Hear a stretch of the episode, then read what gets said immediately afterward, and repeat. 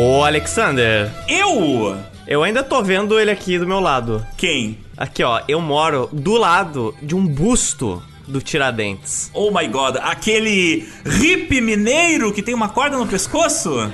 Esse mesmo. E eu quero saber por que que tem um viaduto aqui do meu lado, que eu moro no último estado desse país, e tem um viaduto chamado Tiradentes. Tiradentes. Parece que não tem outras figuras importantes da época colonial aqui de Minas que merecem destaque, você não acha? Eu acho que tem várias figuras do período das Minas Gerais, da origem do ciclo do ouro ali em Minas, que merecem destaque, que poderiam, né, receber umas estátuas aí pelo Brasil. A nossa garimpagem da edição passada, ela não acabou. It's not over, boy. Então, não se preocupe. Pega aqui essa corda dessa forca aqui. Não faça perguntas. Apenas pegue. Peguei. Zotes, você pega esse mosquete aqui, Opa. essa Uau. garrucha, essa pólvora e essas balas. Oh my god. Porque hoje a gente vai pra onde? Minas Gerais. Liga aí o Gelorian, nossa máquina do espaço-tempo, e vem com nós. Hoje nós vamos pro meio do sertão de onde, Zotes? De facão na mão, vamos pro meio do Minas Gerais roubar um Zoro.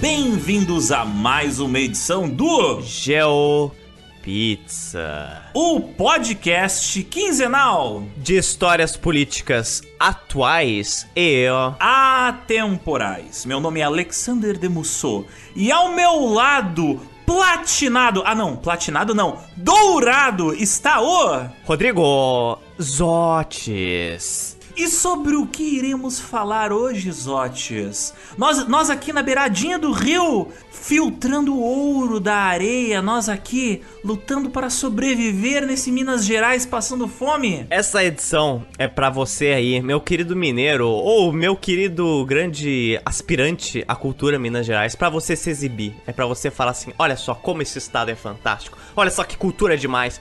Esse podcast aqui vai abordar as principais revoltas, consequências e o que levou Minas Gerais a ser o que ela é hoje. E para as fontes desse podcast foram utilizadas boa parte das mesmas fontes do podcast passado. Lembrando que elas estão linkadas no nosso site também para você dar uma olhada. Mas só de fontes não basta. O GeoPizza ele não se mantém só de livrinhos, de podcasts, de fontes de informação. Ele se mantém também como Nós precisamos de ouro, de gold, ou de bitcoins, ou de dólar, o que vocês mandarem, até santo do pau oco recheado de pó de ouro serve. Nossos links para ajudar o Gel mensalmente estão todos no nosso site ou no Instagram. Temos PicPay, temos Patreon e temos Pix, famoso Pix. E é gelpizza com 3z arroba gmail.com no Pix. Mas agora chega de dar destaque para nossas pepitas de ouro, que é muito importante aqui. Chega de cybermendigagem, Zotes. E agora vamos para cybergarimpagem.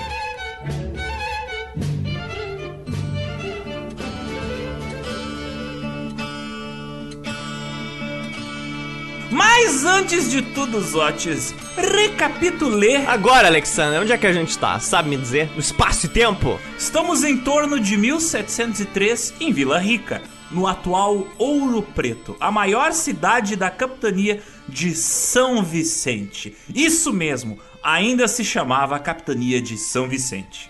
É, e na época, no início do século XVIII, Minas Gerais não existe nada. Sequer a província de Minas Gerais existia.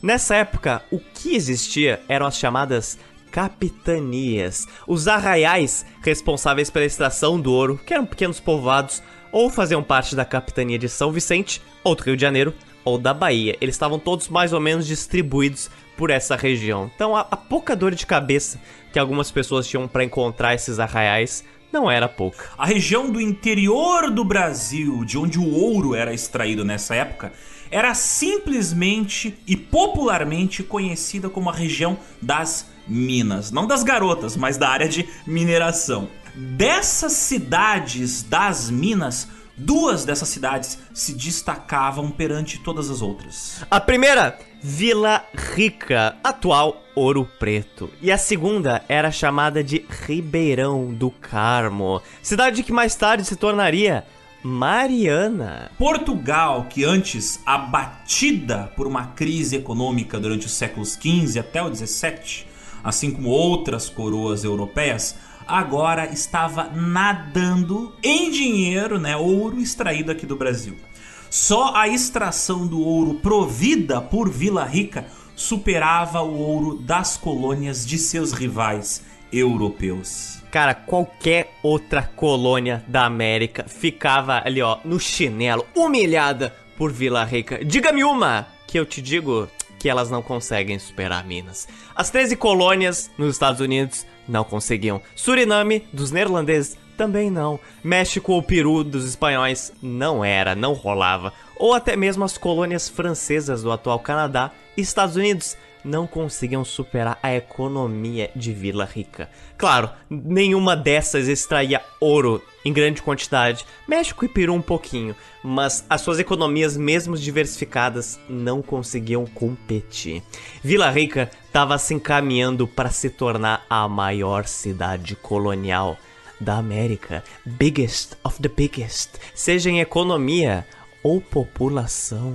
Para os vizinhos europeus de Portugal, esse sucesso repentino de Portugal era uma armadilha. Para o governador-geral do Brasil da época, o Rodrigo da Costa, seu povo Homens brutos e facínoras, cheio de todo gênero de maldades, luxúrias, cobiças, dolos, invejas, homicídios, contendas, enganos, malícias e murmurações inventores de todos os males e desobedientes, sem juízo, sem ordem, sem amizade, sem fidelidade e sem compaixão.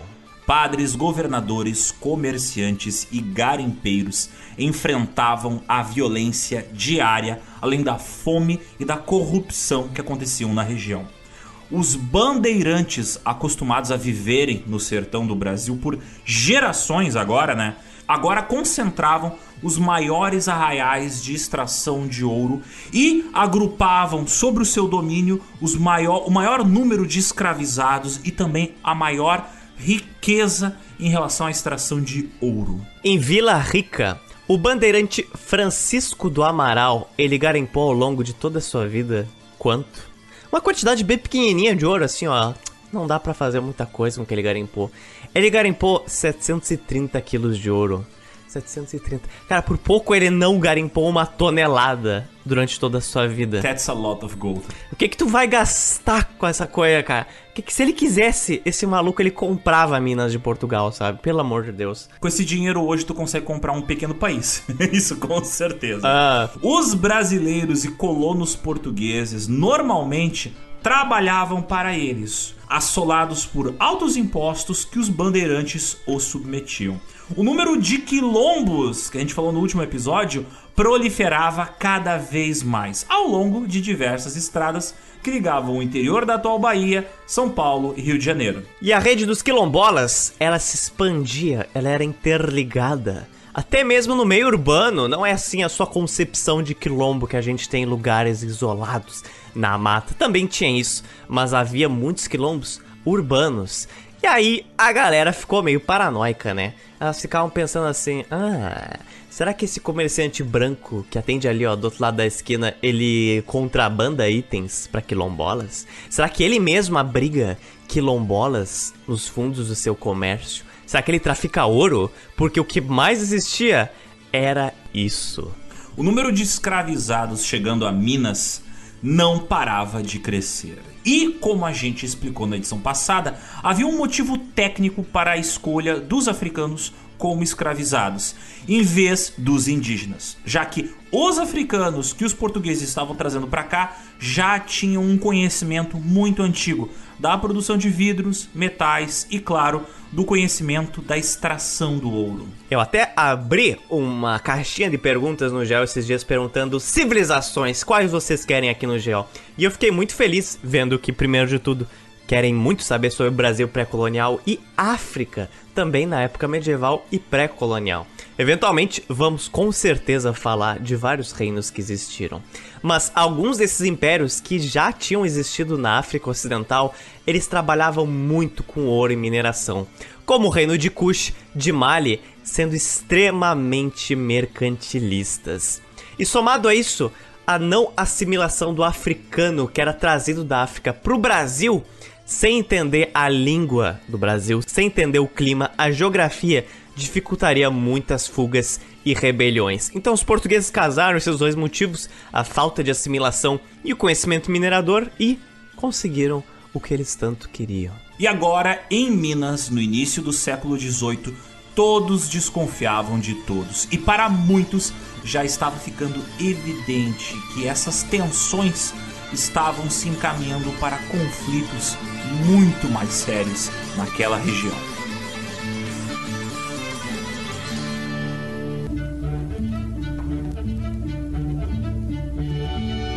Mas eu vou aqui, Alexander, eu vou quebrar esse clima de tensão aqui, oh ó. my god! Pá!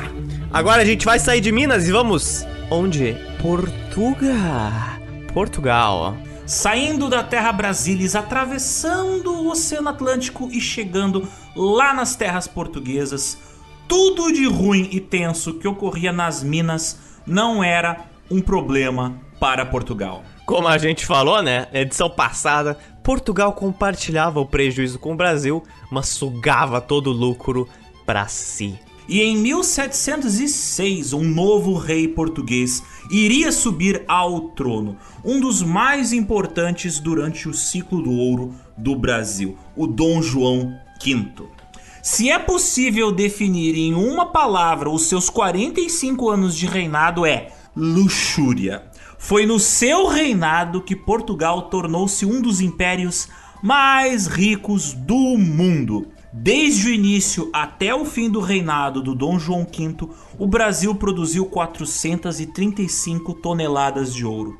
Seria a maior corrida do ouro do mundo.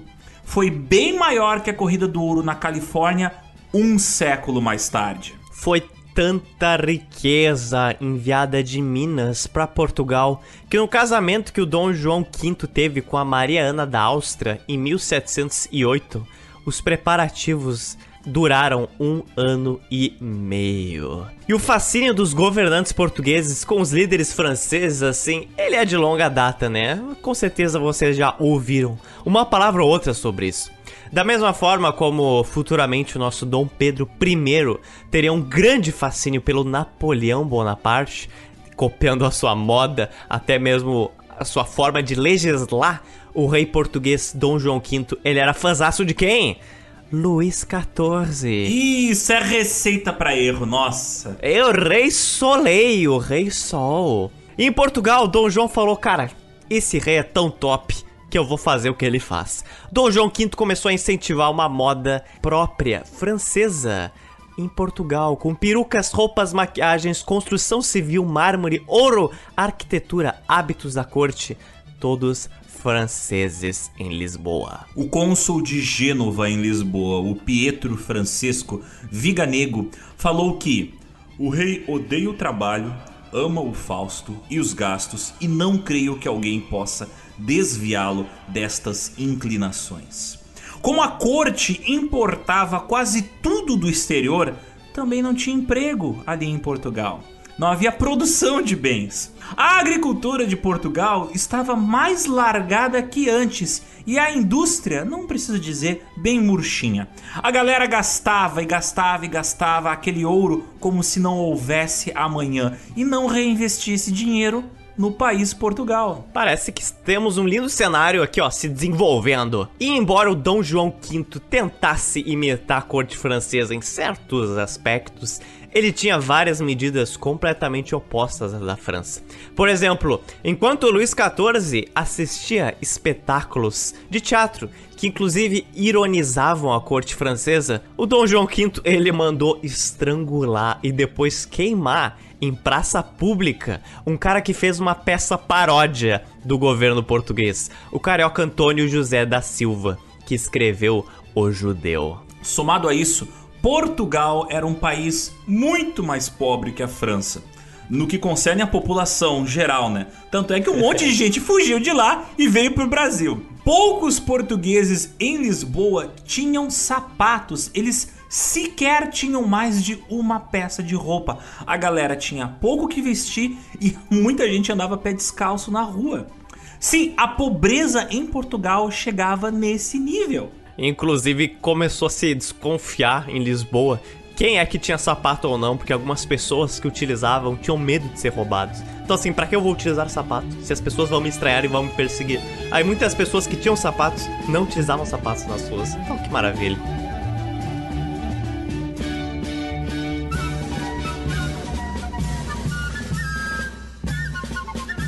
E saindo de Portugal, chega de miséria e de concentração de renda. Vamos voltar aqui para as nossas minas. Aqui também tem miséria, né? Aqui também tem gente descalça e pobre. Olha só. E ao longo do século XVIII, o confisco do ouro ilegal que os portugueses apreendiam de colonos era bem maior que o próprio imposto que os colonos deviam pagar para Portugal, que esse era o quinto. Então veja bem, a galera sonegava mais do que declarava. Então, assim, ó, talvez, muito talvez, esteja rolando aí uma corrupção debaixo do nariz de Portugal. Apenas talvez. Então imagina o ouro que eles não aprenderam, sabe?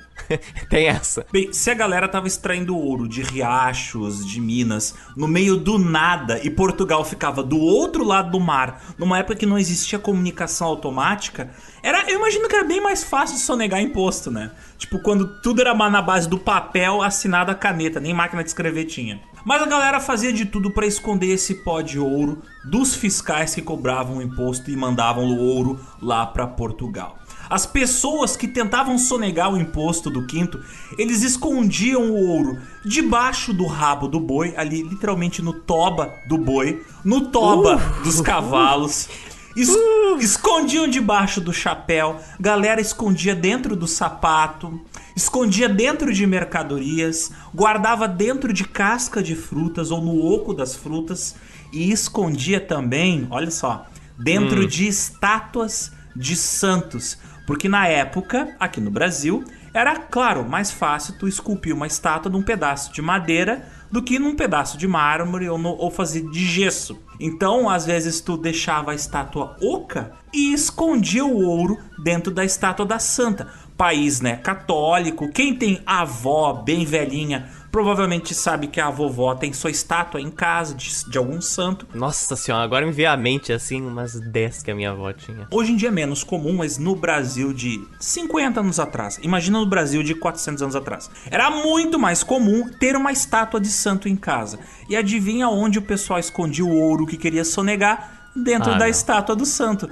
Daí vem a expressão santo do pau oco, por causa que o pau, onde foi esculpido o santo, era oco e a galera guardava ouro dentro. Fantástico. Então você conseguia até utilizar o pó do ouro como uma desculpa para, ah, não, eu tenho caspa. A minha caspa ela é meio amarelada, mas é caspa, acredita em mim, por favor. Tu vê, Zotes, aí tu ia poder dar desculpa que tu tem caspa. Golden Boy do GeoPizza. Eu ia conseguir, quem sabe, na verdade, meu cabelo seja dourado por causa disso. Eu, eu passo contrabandeando de uma ponta a outra desta cidade. Ouro. E em 1710, Portugal começou a cobrar imposto das mercadorias e dos animais que iam de Minas para a Bahia, assim como de soldados nas estradas para o pagamento do quinto, imposto anual brasileiro. Então você vai dar uma viajada para a Bahia aqui, opa, português na estrada falando Dê-me o quinto, onde está o quinto? Dê-me o quinto, por favor. E se o ouro estava propiciando tanta riqueza para Portugal, imagina o poder que estava concentrando nas mãos de alguns certos indivíduos da elite de Minas. Não era pouco dinheiro, não, não era pouco poder, não. E essa elite, como a gente falou, composta de quem? Paulistas, bandeirantes, que já dominavam muito bem aquele estilo de vida antes de milhares de colonos portugueses chegarem no Brasil louco para garimpar. Os bandeirantes aprenderam tudo aquilo com indígenas que estavam nesse Brasil há milênios, estradas, culinária, modo de vida, tudo herdado, boa parte dos Gs dessa região. E em 1706, o governador-geral das Minas, o Luiz César de Menezes, escreveu o quê? Nem todos os exércitos da Europa são capazes de impedir o livre trânsito desta casta de paulistas moradores do sertão, sempre metida com a sua escopeta pelos matos. Os caras andando armados até os dentes pelo meio das matas do sertão brasileiro. E nos primeiros anos do século XVIII, tinha um total de 30 mil pessoas envolvidas na mineração. Mas os paulistas, que eram em torno de mil por aí, eram os que mais tinham riqueza. E quem era o superintendente das minas da época, além de juiz, era um tal cara chamado de Borba Gato. Nome familiar para muita gente. O Borba Gato, há poucos anos inclusive, ele era um assassino procurado pela coroa portuguesa por ter matado um oficial do reino de Portugal e mentido a localização das lavras de ouro do Brasil. Mas agora, tudo mudou. Agora ele era o maior popstar das Minas de Ouro. Borba Gato era superintendente das Minas de Ouro, o posto mais alto da coroa aqui no Brasil, devido aos seus conhecimentos sobre a região das Minas. Transformaram então um grande assassino, contrabandista, em governador do Brasil, em uma autoridade brasileira. Olha, Zotes, são coisas que combinam bastante com o cargo aqui na Terra Brasilis e tu vê que nada mudou muito desde então. Exato. Qual é o seu currículo? Ah, é o assassino oficiais ou contrabando, etc. Ah, ó, excelente. Desde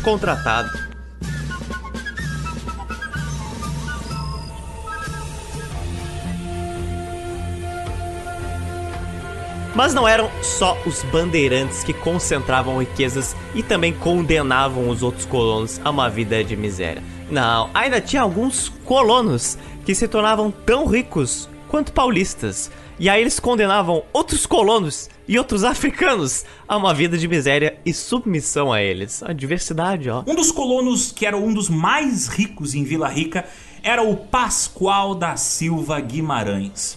Em Vila Rica, ele comprou um grande morro, onde nesse morro ele assentou seus escravizados e esse lugar ele apelidou de Morro do Pascoal. O cara comprou um morro, velho. Galera gostava de dar o próprio nome pros lugares, né? Tipo Borba Gato. Eu já tinha morro de um cara só nessa época no Brasil. Então você vê só aí, ó. Vou comprar um morro pra mim e colocar Morro do Alexandre. Morro do Alexandre. Aí eu compro o Morro dos Otis. Aí quem tá no meio já era. Em 1708, o Pascoal, ele tinha 300 escravizados trabalhando no seu morro pra ele. Gravem o nome do morro que ele tem, Morro do Pascoal, porque essa área ela vai ser crucial para entender acontecimentos que vocês vão vislumbrar a seguir. E uma grande divisão social e econômica se intensificou nas Minas. Embora Portugal governasse com autoridade sobre todos os paulistas, eles mais ou menos faziam cumprir as ordens da coroa no Brasil. Um pouco a contragosto, assim, tipo, ai, tá bom, Portugal, que ó, colono, por favor, coopera comigo, porque Portugal também encheu um saco. Era mais ou menos isso. E todo mundo que não era paulista era chamado por eles de Emboabas. Você já ouviu esse termo? Provavelmente. Ah, emboabas. Emboabas. Ele é um termo da língua geral paulista que se referia, na verdade, a um pássaro da região. Mas os brasileiros e os colonos, por usarem calças maltrapilhas, por assim dizer, que descascavam ao longo do tempo, dava a impressão para os paulistas que essas calças pareciam penas de pássaros. Então os paulistas chamarem eles de emboabas é chamar todo mundo que não é bandeirante de pobre, em boas palavras. Portugueses, baianos, pernambucanos e cariocas em boabas. E eu tenho aqui uma curiosidade para vocês, Otis. Hum. Normalmente não é muito difícil existir rivalidade entre brasileiros e portugueses nesse período, não é mesmo? Nem só nesse período. Mas se existe algo que une as pessoas é o ódio. Só o ódio constrói. E foi basicamente o que começou a ocorrer aqui em Minas em 1707. Brasileiros e portugueses, todos eles pobres, oprimidos pelos paulistas, começaram a assassinar diversos paulistas em vários locais da região das Minas, principalmente ali por volta de Vila Rica. E a partir de 1707, os portugas e brazucas resolveram se organizar. Eles cansaram de ser roubados por paulistas, que era a gente que roubava ouro de Portugal com o trabalho de africanos roubados da África que eram, né, escravizados nas minas de ouro. Roubo do roubo do roubo, cansamos de serem roubados. Então veja aqui, não estamos nem na metade desta edição, já temos um cara dono de um morro, já temos uma milícia se formando. O Brasil é Brasil muito antes dele ser Brasil. E vários assassinatos de paulistas começaram a ocorrer por Vila Rica, em diferentes meses e localidades. Oh my god. Será um ataque coordenado, Alexander? Ou será tudo coincidência? Quem está por trás disto?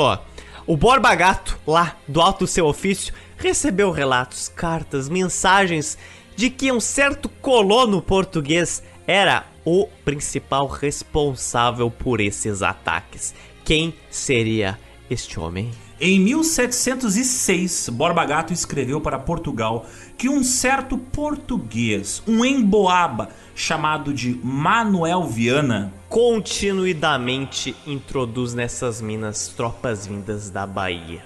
Sua fortuna cresce, concentrando força imensa dos mais diversos ofícios. Esse Manuel Viana era um maluco hardcore. Ele era, resumidamente, um doido a nível Punisher de Minas Gerais. Deus. Ele trabalhava com mineração, gado, fazendas, tinha bastante escravizados e também trabalhava com contrabando. Ele cresceu na Bahia, então tinha contatos com comerciantes de lá, traficando mercadorias e ouro de Vila Rica para Salvador. É dito que em 1710 ele tinha extraído mais de 50 arrobas de ouro o que equivale nada mais, nada menos que 800 quilos de ouro. Véi, o cara tinha ouro para durar até hoje, provavelmente. Ele podia deixar gerações até 2021. Eu nem sei por que o maluco, inclusive, resolveu se meter nessas tretas com os bandeirantes. Porque o cara tinha riqueza, tipo, ad infinitum. Nada ia acontecer. Nem se aumentasse impostos sobre ele. Inclusive, tá aí, ó. Um tópico interessante. O Manuel Nunes Viana, ele deixou sete filhos. Será que algum deles herdou a sua riqueza até os dias de hoje? Hã?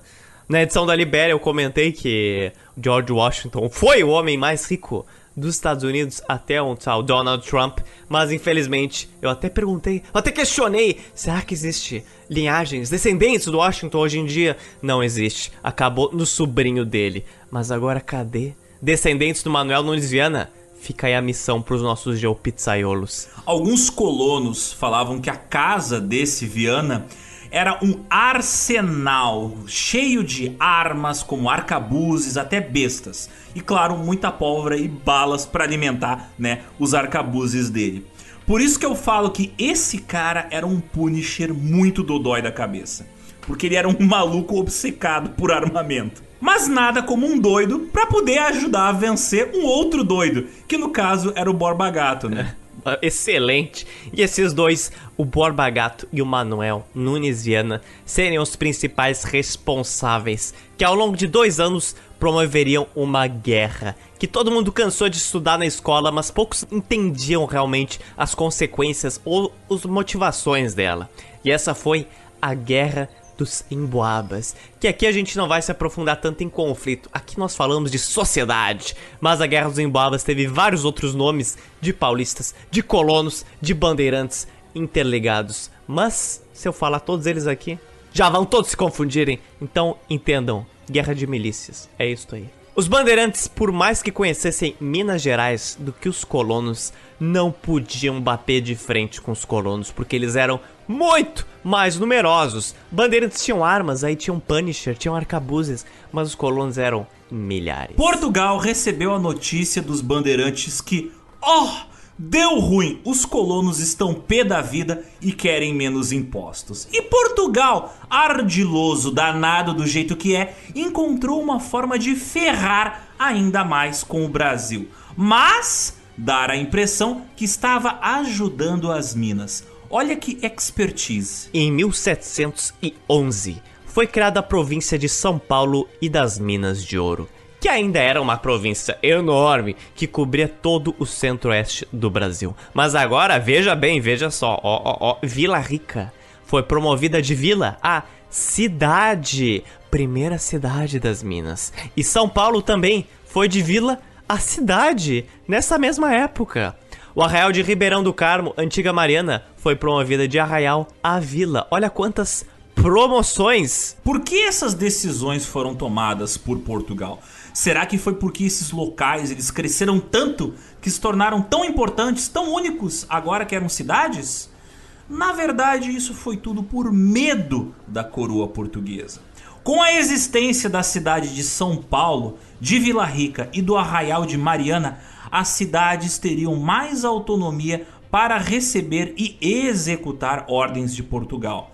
As ordens, elas não precisariam mais vir sempre do Rio de Janeiro ou de Salvador. E Mariana tornou-se sede do bispado da região, tornou-se o centro religioso das Minas, enquanto Vila Rica, o polo econômico. Então, não foi só as cidades e também vilas que foram reformuladas, mas também os impostos. A partir de 1712, o quinto, o imposto cobrado sobre o ouro da região das Minas, ele deixaria de ser calculado com base na produção dos mineradores, o que causava né, uma certa dor de cabeça para muitos fiscais portugueses, que tinham que toda vez ficar calculando quanto imposto Francisco tinha que pagar para o Dom João V. Agora as coisas seriam muito mais simples para Portugal. Então, se é simples para Portugal, provavelmente vai ser mais complicado para os brasileiros. Certamente. O quinto, ele seria substituído por uma cota anual de 442 quilos de ouro, que toda colônia brasileira tinha que mandar anualmente. Então, se você parar para pensar, você vê o quão bizarro é essa norma. Portugal, na verdade, terceirizou, em boas palavras, a sua responsabilidade de padronizar o imposto sobre a população. O superintendente e governadores do Brasil deviam agora se virar e mandar sempre 442 quilos anuais para o Brasil. Não é nem preciso dizer que essa padronização abriu brecha para todo tipo de bizarrice possível, né? Bandeirantes ricos intimidaram os pobres a pagarem mais enquanto eles pagavam menos imposto. A coroa, ela também aumentou o patrulhamento nas estradas, para evitar o tráfego de mercadorias ilegais. Eles instalaram novos postos militares nessas estradas, assim como em rios, como o rio São Francisco, que era utilizado normalmente por nordestinos que desciam do Nordeste para vir até a região das Minas. Então Portugal conseguiu aqui, ó, meter um pedágio, não só na estrada, mas no rio. Você tá lá na sua canoa ali, ó, remando, remando e pá! tem uma cancela portuguesa na sua frente. Excelente. Tudo isso, nem precisa dizer, deu muitas vantagens para Portugal. Em 1714 a 20, só com o quinto recolhido, Lisboa faturou quase 3 toneladas de ouro. Então, enquanto muitos falam que a Guerra dos Emboabas foi uma vitória dos colonos, os paulistas foram derrotados, foi a partir daí que Vila Rica se tornou cidade, São Paulo, Mariana se tornou uma vila. Olha, não foi bem assim. Portugal talvez e os bandeirantes não venceram na baioneta, mas venceram nos impostos e na grana. Então a fundação de cidades não foi tão bonito quanto a gente pensa. E dinheiro conta, né, Zotes? Dinheiro fala e dinheiro manda.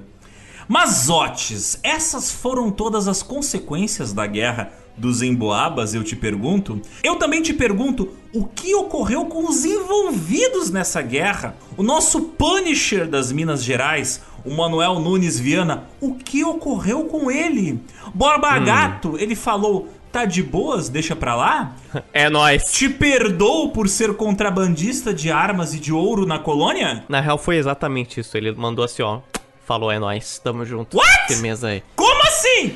Ele falou literalmente isso assim. Não. Quatro anos depois da Guerra dos Emboabas, em 1715, o Manuel Nunes Viana ele recebeu perdão oficial do Dom João V pelos seus crimes. Veja só, talvez porque, olha, talvez porque ele fosse um dos caras mais ricos de Minas, né? Fica um pouco difícil de você matar este cara e sem comprometer, inclusive, a produção financeira das minas, não é mesmo? Se o cara tem produções enormes, se você vai lá e mata ele, você vai perder grana. Mas Portugal encontrou um jeito mais ardiloso. O Manuel Nunes Viana teve que voltar para Bahia por motivos que não foi muito explicado ou explícito, mas a real é que ele começou a ganhar muita antipatia das minas, porque a galera provavelmente viu que não, esse cara queria defender aqui menos impostos. Agora a gente tem mais impostos e ele tá quietinho, tipo, ele tá de boa. Provavelmente ele teve a mãozinha molhada um pouquinho, opa, e voltou pro interior da Bahia e beijo, abraço, Minas Gerais. Excelente. Lá o Manuel Nunes Viana, ele agiu pelo resto da sua vida como basicamente um coronel, ou um miliciano, né? Um senhor de terras, onde ele mandava matar e prender todos que atrapalhavam seus negócios. Tinha uma lenda tão bizarra de onde ele morava no interior da Bahia, que falavam que, tipo, na propriedade dele, ele tinha uma fenda no interior da propriedade que não conseguia ver de fora. E essa fenda tinha um fosso e dentro do fosso tinha uma lagoa. E dentro da lagoa tinha o que? Piranhas, onde ele jogava todos os corpos que ele matava. Por isso que não se encontrava muitas pessoas que, tipo, tretavam com ele. Tenso, tenso.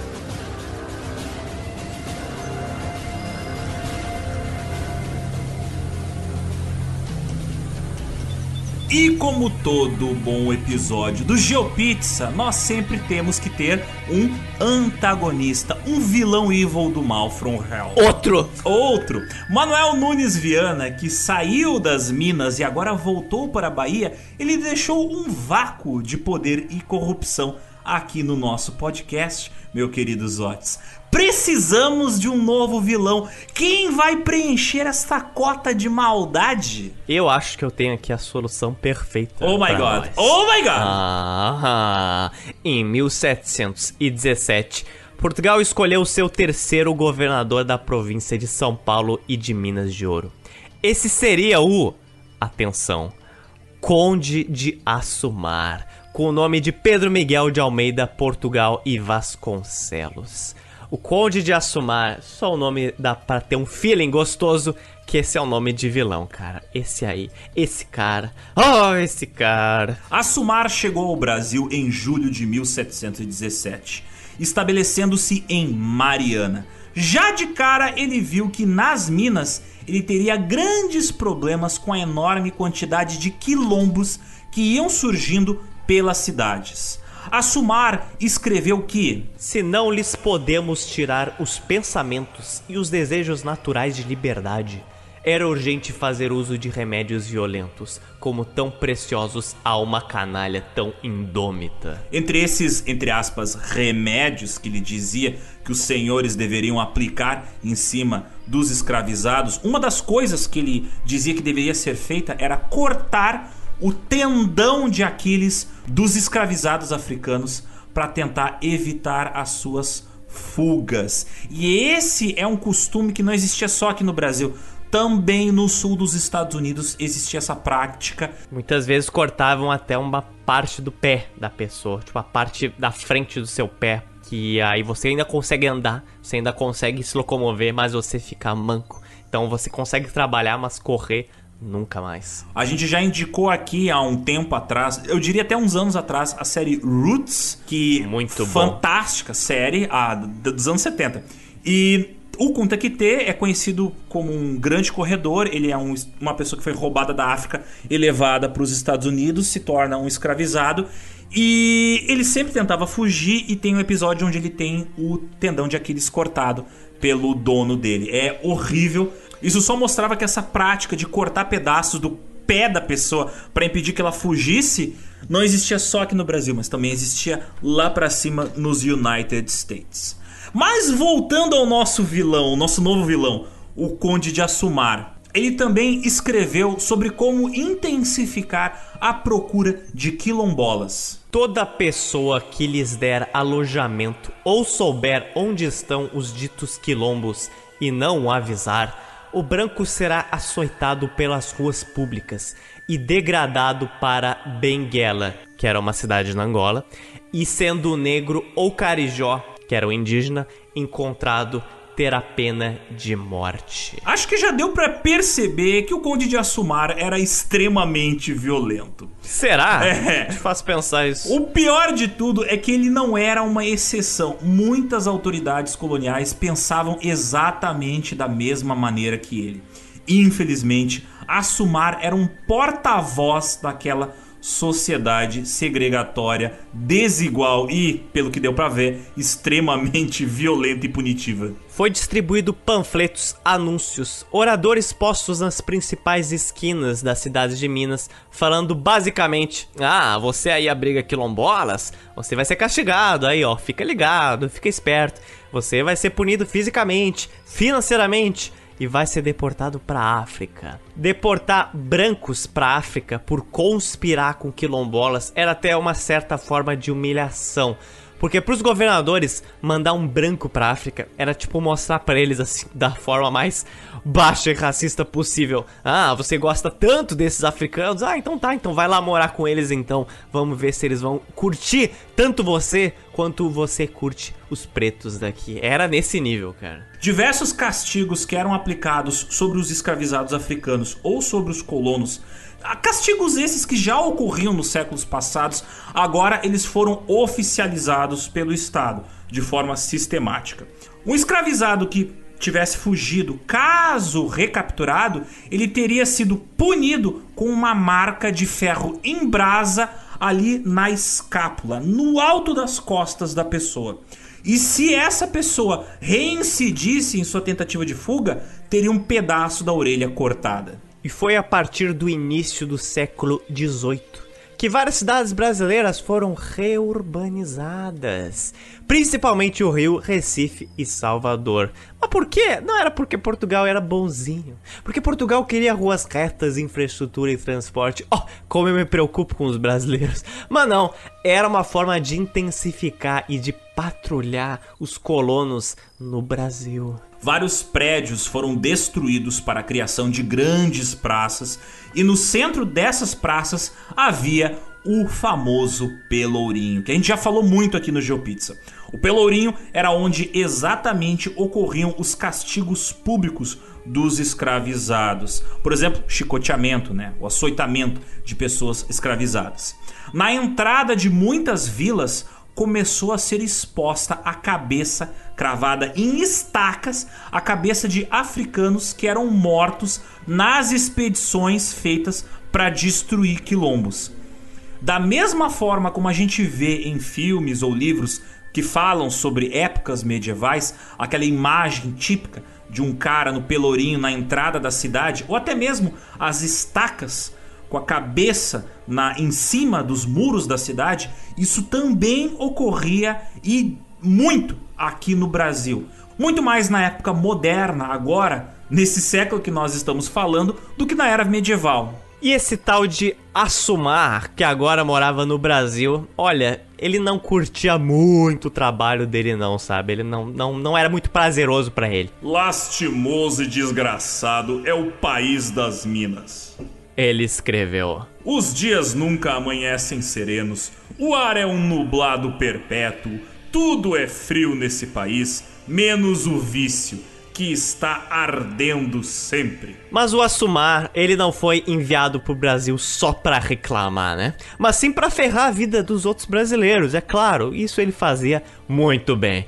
Para diminuir a corrupção descarada que ocorria debaixo do nariz de Portugal, em 11 de fevereiro de 1719, o Dom João V assinou uma carta obrigando a criação de várias casas de fundição fiscalizadas pelo Assomar, outro termo que todo mundo já deve ter ouvido falar em uma aula ou outra de história. Mas o que, que fazia as casas de fundição, Alexander? Um nome meio bizarro, mas através delas todos teriam que fundir o seu ouro em barras, com pesos e tamanhos totalmente cotados, estabelecidos, padronizados. A partir daí, era proibido você circular com ouro em pó ou em outros formatos. Então, o seu santo do pau oco aí, o seu ouro no seu cabelo ou no rabo do seu cavalo, não era mais tão legal. Não que fosse antes, mas agora não era legal mesmo, filhão. Então qualquer um que não esteja com a sua barra de ouro ali com o peso certinho, esteja preso e enviado para a África, Óbvio que o povo não curtiu muito essa padronização, né? essa organização feita por Portugal para manter a fiscalização sobre o ouro. Tendo em vista que a quantidade de ouro que era contrabandeado era até maior do que a quantidade de ouro que era enviada para Portugal. No mesmo ano da criação da Casa de Fundição, em 1719, começaram a circular vários boatos de revoltas, e entre elas uma revolta escravista.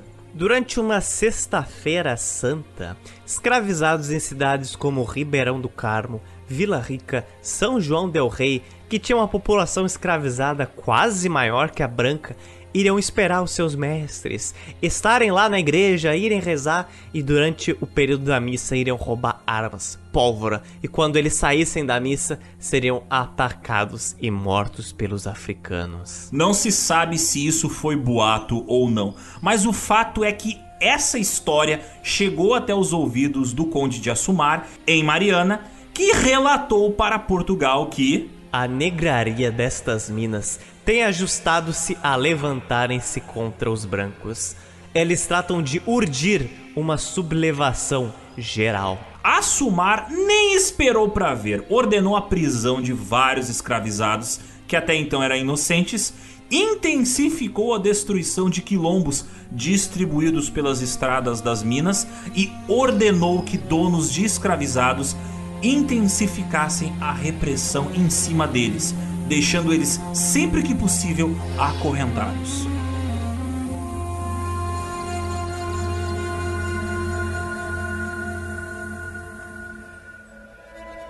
E no ano seguinte, agora, 1720, olha, a popularidade do Assumar, nosso conde de Assumar, tava em queda livre. Oh, veja só. Mas não era porque ele era um baita de um pilantra que matava africanos e colonos todo dia, mas porque a população já tava de saco cheíssimo das casas de fundição, dos impostos. Então, olha só, não, não é problema se o Conde Assumar, tipo, mata africanos do café da manhã. Não, ele padronizou o ouro. Terrível. Muitos fazendeiros, comerciantes, tropeiros queriam o fim das casas de fundição, fim de grandes propriedades de gado e tabaco que muitos possuíam, além de depor, tirar do poder o conde de Assumar. Muitos aqueles que tinham participado da Guerra dos Emboabas estavam agora aqui incitando os ânimos da galera. E dentre a galera que incentivou o povo a brigar com Portugal, aquele que mais se destacou foi um outro Punisher, será, Alexander? Punisher 2.0 confirmado? Oh my god! Olha, não mais ou menos. Ele foi um tropeiro chamado de Felipe dos Santos, que ele era relativamente pobre na colônia, mas ele tinha um amigo português com ele, que esse aí era o popstar, o ricaço. Quem era ele? Esse era o Pascoal da Silva, nome familiar, ah, Pascoal que tinha o um morro do Pascoal. Então veja só, era tipo o Pink e o cérebro, provavelmente, mas um era o intelecto, outro era a grana. E boa parte dessa revolta que foi desencadeada em 1720, olha, foi bastante autoritária. O que eu não me surpreendo, né? O cara tem um morro, maluco. O cara tem um morro. Homens mascarados entraram nas casas dos comerciantes de Minas e os obrigavam a prestar apoio a eles na revolta contra Portugal. Eles invadiram e saquearam a casa do ouvidor-geral da comarca das Minas, o Martinho Vieira de Freitas, e expulsaram ele das Minas em direção à Bahia. No início de julho de 1720, um motim foi de Vila Rica até Ribeirão do Carmo, até a frente da casa do Conde de Assumar, reivindicando o fim dos impostos e exigindo que Assumar fosse embora das minas para sempre. Tipo, Assumar, suma! Mas novamente, de quem estamos falando? Do Conde de Assumar. Olha o nome do cara, um nome típico de víbora, peçonhenta. Então, Assumar fez o que ele sabia fazer de melhor. Ele recebeu os líderes do Montien que foram lá, assim, ó, pé da vida com eles. E dentre eles, ele recebeu o Pascoal e o Felipe dos Santos. O Pink e o Cérebro aqui. E eles foram lá na frente do Assumar e ficaram tipo, ó, oh, meu Deus do céu, o Assumar está nos recebendo, estamos um pouco tensos, mas tinha um montinho em volta da casa do Assumar, então, tipo, ele meio que não tinha muita opção. E lá o Felipe dos Santos e Pascoal chegaram lá com o papel e falavam: Ó, oh, tá aqui o que a gente quer, ó, dá uma lida. E a partir daí o Assumar ele deu uma lida lá no que, que era esse bagulho assim, que era redução de impostos, várias outras coisas, e que ele fosse embora da colônia. E o Assumar falou: Ok, top, acho sensacional. Pode crer, tamo junto, desde cumprido suas ações. E ele falou: Vou mandar isso aqui para Portugal dar uma olhada. E aí, vou ver e te aviso, tal. Que famosa frase, vou ver e te aviso. O Pascoal e o Felipe dos Santos ficaram literalmente com aquela cara de emoji surpreso. Pikachu surpreso, com aquela boca aberta, tipo. Opa, eu não esperava que o Assumar fosse cooperar com as exigências da gente, né? E a multidão que tava lá adorou a atitude de Assumar. Eles chegaram a aclamar ele e aos poucos a multidão foi se dispersando e foi voltando pra Vila Rica. Cara, é muito fácil agradar o povo, né? Pelo amor de Deus. Os caras provavelmente chegaram lá falando morte a Assumar e foram embora falando assim, ó. Assumar 1722. provavelmente foi algo assim. e não é preciso ser um gênio para entender que essa história vai terminar ruim. porque o Assumar, típica víbora tss, que ele era, ele já tava preparando o bot. E agora ele ia dar o bot dele. Ele iria atacar. Ele iria atacar com o bot dele. O bot do Assumar seria dado no dia 16 de julho de 1720. Escoltado por 40 soldados de cavalaria e 1.500 escravizados, o Assumar chegou em Vila Rica e mandou destruir e incendiar a casa dos principais envolvidos na revolta de Vila Rica. Aquela cena típica que chega o Big Boss, assim, o vilãozão, no meio de cavalo cercado de vários outros soldados ao seu redor, assim, com tochas. Foi isso. O Assumar empinando o cavalo dele e atrás dele uma fogueira enorme, sabe? Várias construções pegando fogo e desabando. Bens e propriedades dos principais envolvidos na revolta de Vila Rica foram confiscados, sendo muitos desses caras deportados para a África e outros enviados para o Rio de Janeiro a pé. Muitos dos que participaram da revolta de Vila Rica agora, eles também, como a gente falou, tinham atuado na revolta dos Emboabas há uns nove anos atrás. Portanto, toda a punição que Portugal aplicava agora era tipo uma vingança dupla, sabe? Era uma double vengeance. Porque agora eles estavam juntando a insatisfação deles com a revolta de 1711 com a revolta de 1720 e agora Portugal tinha muito mais controle na colônia do que em 1711. Claro, eles tinham o Assumar. Era tipo, we have a Hulk, sabe? Nós temos um Assumar. Felipe dos Santos, ele foi enforcado em praça pública e seu corpo foi arrastado pelas ruas de Vila Rica e o restante que sobrou do corpo dele foi esquartejado e pendurado no pelourinho. Cara, é muito ódio, velho, pelo amor é de Deus. É muito ódio. Tipo, o cara já tá morto. Como é que a gente continua punindo ele? Vamos punir o corpo dele, mesmo que ele já tenha morrido. Já o Pascoal da Silva, outro líder da revolta, o miguxo do Felipe dos Santos, ele foi preso e mandado para Lisboa, lá para Death Star. É interessante isso, não? Porque o Felipe dos Santos, que era o mais pobre, foi morto, esquartejado, incendiado e feito tudo mais que era possível. Mas o Pascoal, que era o mais rico, dono do morro, ele foi deportado, entre muitas aspas, para Lisboa, cara. Inclusive de Lisboa, o Pascoal ficaria até o final da sua vida processando o Conde de Assumar. É sério, pelo que ele fez com ele. Não se sabe se deu certo ou não. Provavelmente não, mas fato é que ele tentou. Então veja só, o rico consegue processar Talvez não dê nada, mas consegue. E já o outro ele virou pó. Mas não satisfeito, nosso Darth Vader, o Conde de Assumar, ele não terminaria sua punição por aí. Ele deixaria uma cicatriz ainda mais profunda ali em Vila Rica. Pascoal, agora mandado para Lisboa, tinha ainda centenas de escravizados e propriedades em seu nome, elas todas distribuídas por toda a cidade o que queria ser feito com essas propriedades do Pascoal? Hum, o que será? O Assumari chegou numa solução engenhosa, simples e fantástica. Ele mandou mais de 20 soldados subirem o Morro do Pascoal, onde lá tinha várias de suas residências e também senzalas que abrigavam seus escravizados. O Assumar deu a ordem para os soldados de incendiar todas as propriedades que o Pascoal tinha lá. Madrugada adentro, soldados tacaram fogo nas senzalas, queimaram terrenos e mataram por sufocamento ou incêndio centenas de escravizados africanos, em um número que até hoje não foi confirmado. Tipo, os caras não tinham culpa, eles eram só vítimas, porque eles eram propriedade do Pascoal, mas mesmo assim eles foram punidos pelo desgraçado do Assumar. Provavelmente eles nem sabiam o que estava acontecendo, maluco. A partir daí, o Morro do Pascoal ele deixou de ser conhecido pelo nome de Morro do Pascoal e tornou-se conhecido como o Morro da Queimada, o nome pelo qual ele é conhecido e existe em Ouro Preto até hoje, o Morro da Queimada. O incêndio do Morro da Queimada foi um dos episódios mais trágicos e genocidas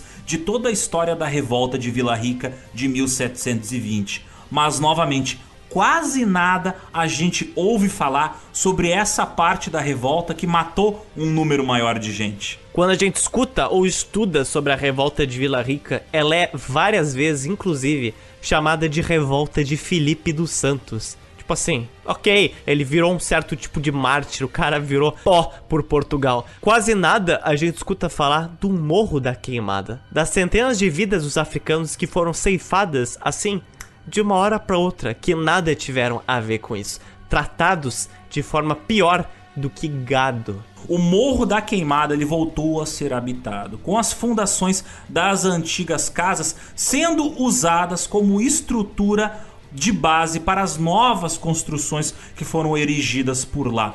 Mas mesmo assim permaneceu pouco habitado aquele morro, com pouquíssimas casas e casas muito pobres.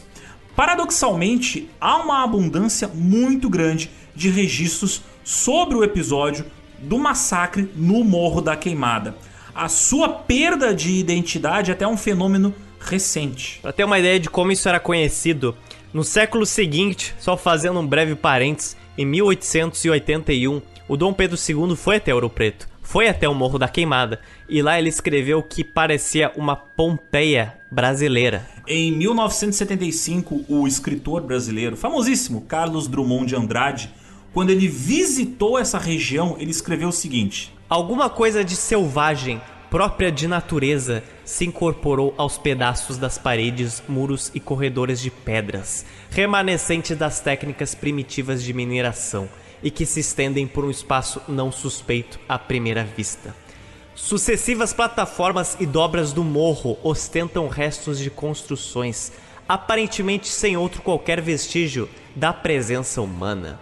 Passei apenas alguns momentos por esses ermos frios de uma tristeza severa Aqui as ruínas dominam as formas compostas do que lá embaixo, no seu sinuoso, é a cidade. Calgam a escarpa, vão infatigavelmente à procura do céu e adquirem uma espécie de monumentalidade negra, comburida, que nos oprime. São ásperas cruéis e que não se veem seguramente daquele dia de julho de 1720, em que a soldadesca de Conde de Assumar ateou fogo no arraial de Ouro podre. Isso Carlos Dumont se referindo a várias construções que existem até hoje, que são ruínas das técnicas de minerações que o Pascoal tinha empregado. O morro ele ainda é habitado parcialmente porque ele é um morro muito grande, mas ainda existe lá algumas ruínas de moinhos, inclusive. Mas voltando ao nosso século XVIII, depois desses acontecimentos, depois de queimar o morro inteiro, Conde de Assomar escreveu o seguinte: Explicarei brevemente o modo com que neste país se formam os motins e com que o povo neles entra. Começa-se ordinariamente a formar o motim por seis ou sete mascarados. Aqui acompanham 30 ou 40 negros armados, dos quais a uns fazem ocupar as bocas das ruas, a outros mandam ir batendo, e, onde logo não se abre, arrombam as portas dos moradores. Correndo assim as ruas e gritando: Viva o povo, se não morra! Os moradores vão dando passos em seu dano, como rebanhos de ovelhas, após os mesmos lobos que as devoram. Depois de terem alarmado o povo, levanta-se um mascarado e começa a dizer em voz alta: Meu povo, quereis que façamos isto ou aquilo? E assim por diante. Aqui basicamente ele estava explicando o que a gente já falou antes, tipo, em algumas revoltas o que acontecia era que tipo os oligarcas que eram opostos aos interesses de Portugal, às vezes saíam na rua obrigando a população a se juntar à revolta. Então o povo ficava tipo ou seguir as ordens da milícia ou seguir as ordens do governo, ambos te oprimindo. Mas Otis, museus, eu soube que você tem informações exclusivas sobre museus nesta região. Fica a dica para quem voltar a visitar a civilização, caso ela existir depois da reestruturação da sociedade. Existe um parque arqueológico no Morro da Queimada, que ele foi instalado em torno de 2007, 2008. Ele tem um ecomuseu com vários estudos e escavações que estão sendo feitas na região. Então, para você perceber como é recente todos esses estudos e todas essas descobertas que estão sendo feitas.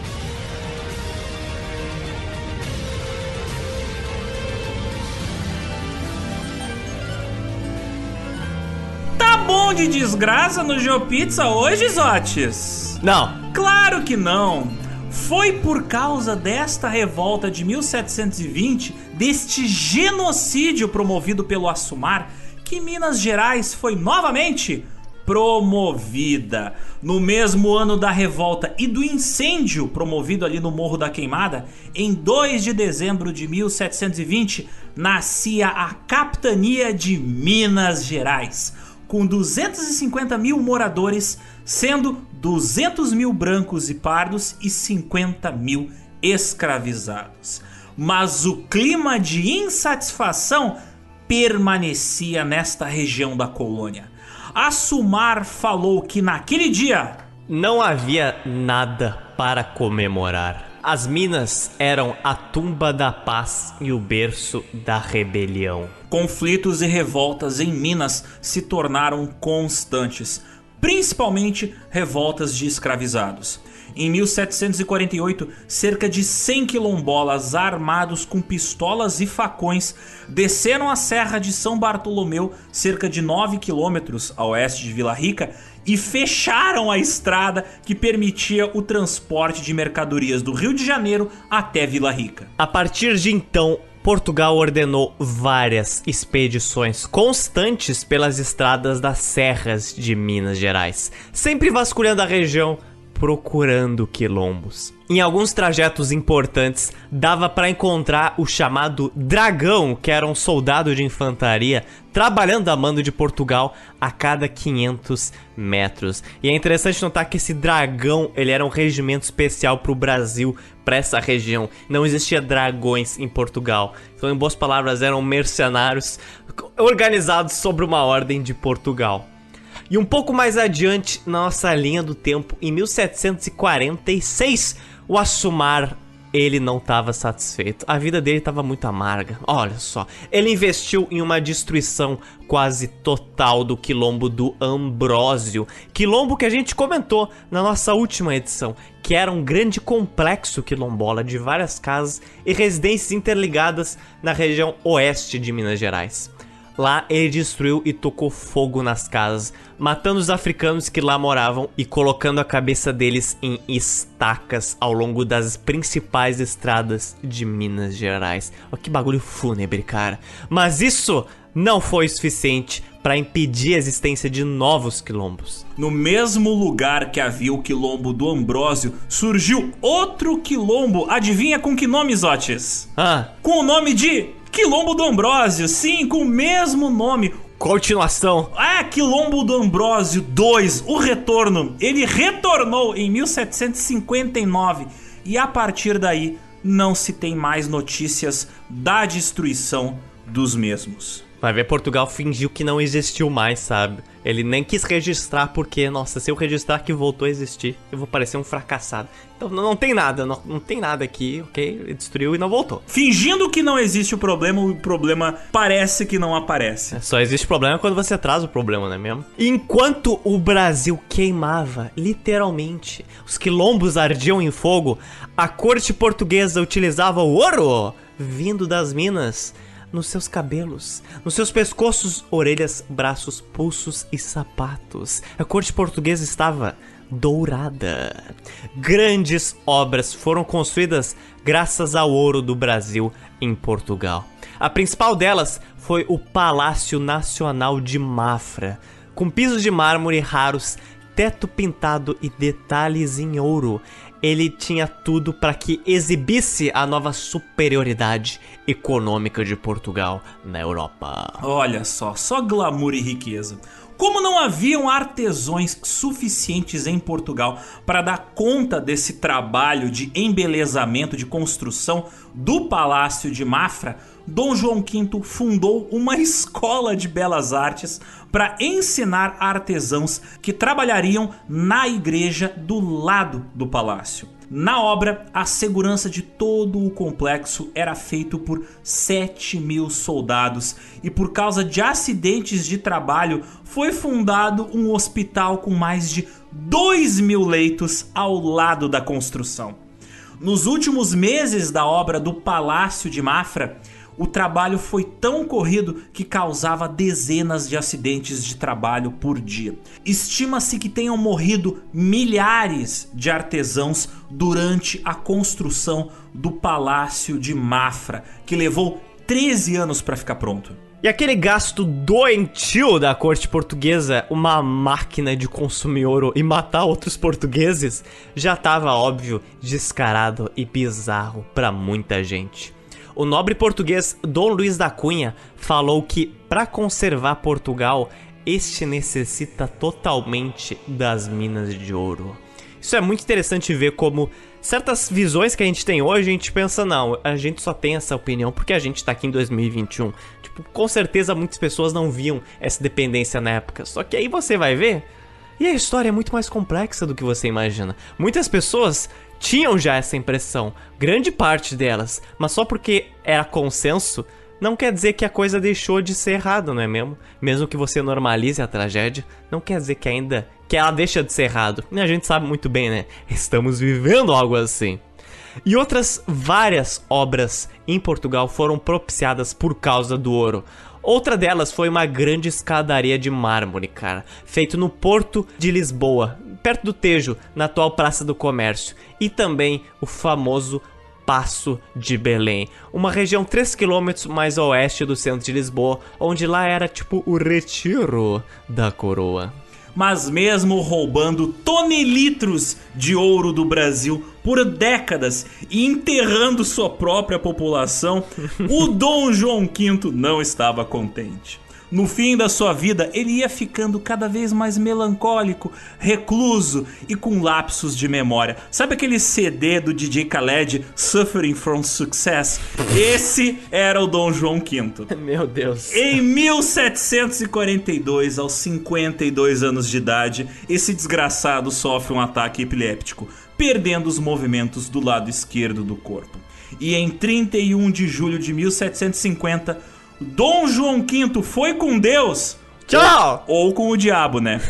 e seu filho assumiu. Quem assumiu foi o Dom José I, subindo ao trono de rei de Portugal aos 36 anos de idade.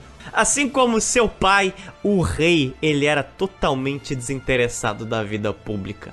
Ele preferia caçar e ver peças de teatro do que se preocupar. E a única diferença era que o Dom José I, ele não tava tão afim de ostentar riqueza como seu papito fazia. Se isso é algo bom, não sei, mas o ouro continuava sendo extraído do Brasil. E outra diferença é que ele não matava os dramaturgos dos espetáculos que ele presenciava. Então eu acho que isso é uma vantagem interessante, não é mesmo?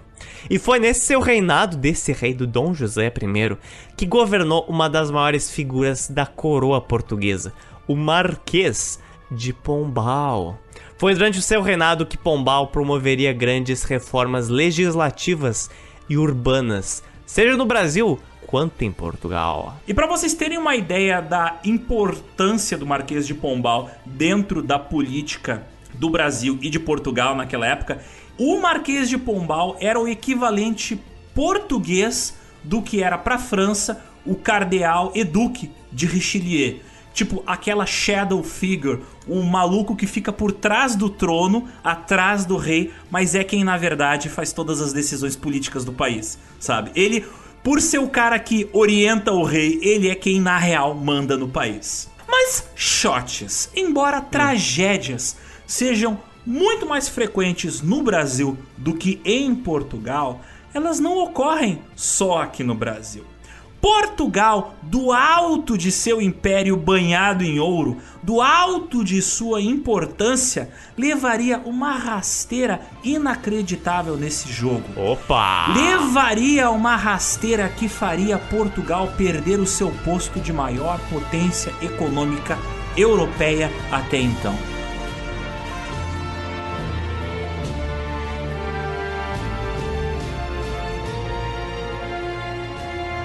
Muito bem, ouvintes, se preparem que a Terra vai tremer.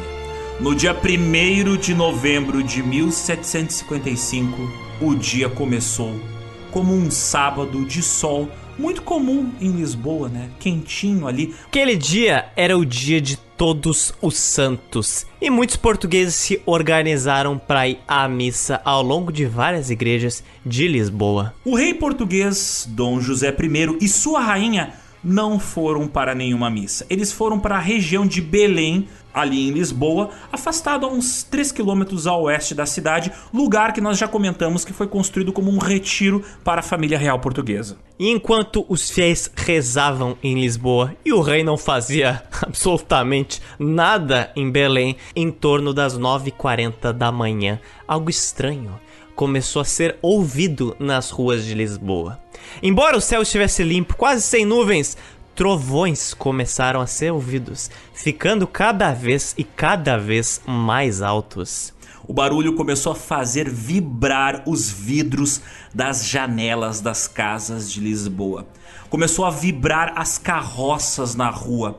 Começou a vibrar as velas nos altares das igrejas e grandes ondas começaram a se formar no Rio Tejo. Até que então, o centro de Lisboa, o atual bairro Alto, foi jogado para cima e para baixo. Era um terremoto de 9 graus na escala Richter, o pior ocorrido durante toda a história da Europa, bem pior que os de Pompeia. Quando os portugueses se deram conta do que estava acontecendo, quase todas as casas de Lisboa estavam sem telhados, incluindo as igrejas. Tudo tremia. Um dos relatos que a gente tem em primeira mão de quem experienciou isso é do Jacome Raton, um jovem de 19 anos que estava em casa. Ele saiu dos destroços e fugiu para a rua, vendo que uma grande fenda tinha se abrido, grande o suficiente para arrastar casas e carroças para dentro de si.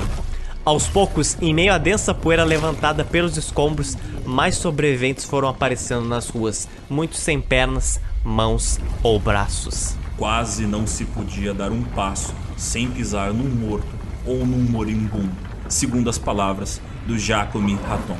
Dentro dos edifícios, a situação foi bem pior.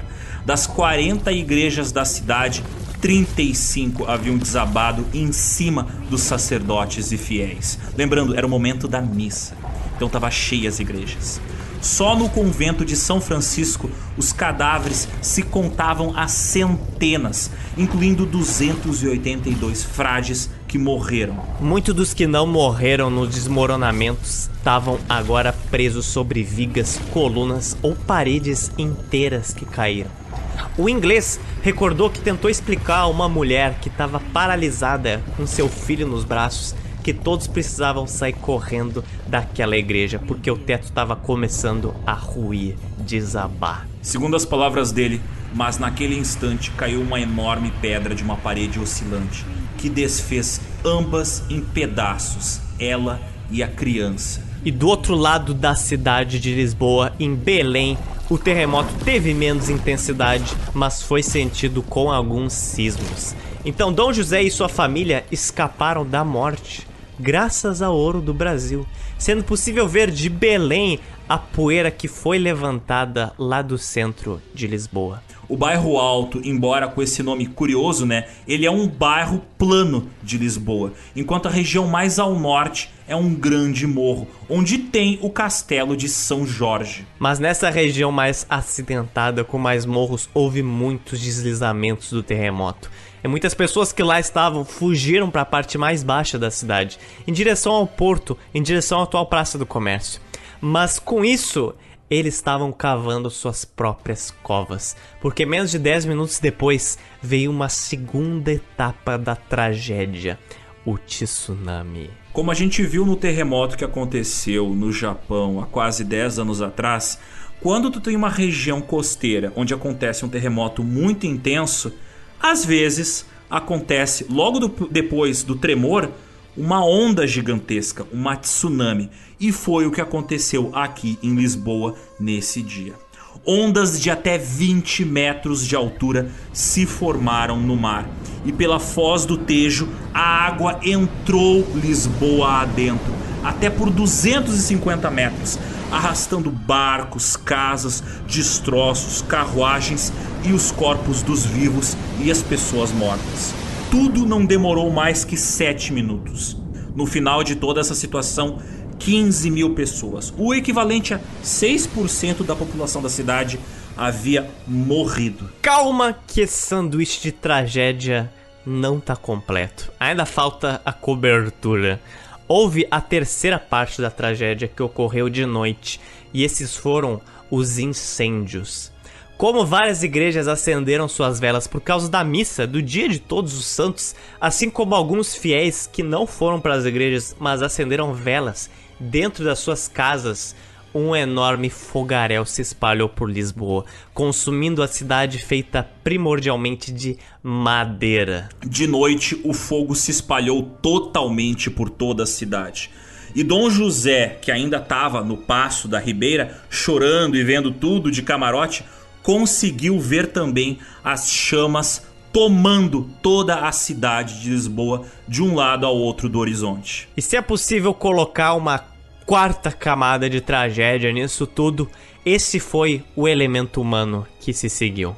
A cidade que ainda queimava, consumida pelas chamas e pela poeira das casas destruídas, era agora dominada por furtadores e ladrões. Uma testemunha viu quando o homem removeu os escombros de um edifício e desenterrou uma mulher que gritava por ajuda, mas ele não era um salvador. Depois dele roubar as joias da mulher, o ladrão entulhou ela mais ainda com pedras. Malfeitores que não conseguiam remover anéis e brincos dos cadáveres das vítimas e também das pessoas que estavam morrendo, né, presas nas construções que desabaram sobre elas. O que que esses bandidos faziam? Eles decepavam os dedos e as orelhas das pessoas para roubar joias. Os assaltantes nem sempre eram a pior parte da agressão, porque muitas vezes também aconteciam estupros e assassinatos naquela cidade que agora estava sem lei. Outros roubavam cadáveres, fosse para roubar as roupas deles ou até para comer. Sim, estava acontecendo canibalismo em Lisboa. Ladrões disputavam os corpos até com os cachorros famintos, que também espalhavam pernas e mãos, pedaços das pessoas mortas pela cidade. E claro, as pessoas começaram a apodrecer. Quem estava morto debaixo dos escombros começou a entrar em decomposição. E um cheiro de enxofre cobriu toda a cidade. Lisboa continuou queimando por mais seis dias seguidos. Porque, como a gente já falou antes, a cidade era majoritariamente construída de madeira, então tinha bastante lenha para queimar. Como não havia condição de enterrar tantos defuntos, por causa do número enorme de pessoas que morreram, passou-se num dado momento a empilhar essas pessoas na porta das igrejas. Lisboa tinha 20 mil casas antes do terremoto. E agora ela tinha 3 mil casas. 3 mil casas, 17 mil casas foram destruídas, 85% da cidade acabou. Aquele cais de mármore que Dom João V tinha feito na beira do Tejo desapareceu. Assim como o tão precioso, tão custoso para tantos artesãos e trabalhadores, o Palácio de Mafra, que demorou mais de 10 anos para ser construído. Agora ambos, pá, já eram. Destruídos pelo terremoto e lavados pelo mar. E é aí que entra novamente a figura do Marquês de Pombal, porque foi ele que coordenou a reurbanização e reconstrução da cidade de Lisboa, usando, claro, o dinheiro vindo do Brasil. Impostos e tributos vindos das minas aqui na Terra Brasilis, todos eles foram levantados para bancar a reestruturação da cidade destruída. Mas tem um porém. O ouro agora de 1750 não era da mesma quantidade que era coletada em 1700. E muitos já tinham percebido a mudança na quantidade de ouro que era extraído aqui do Brasil.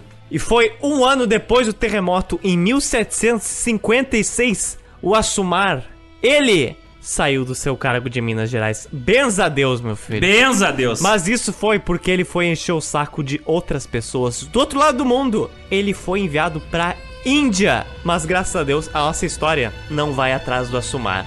Não vai acompanhar ele. Vai embora, meu querido. Por favor, nunca mais volte. Some, maldito. Soma.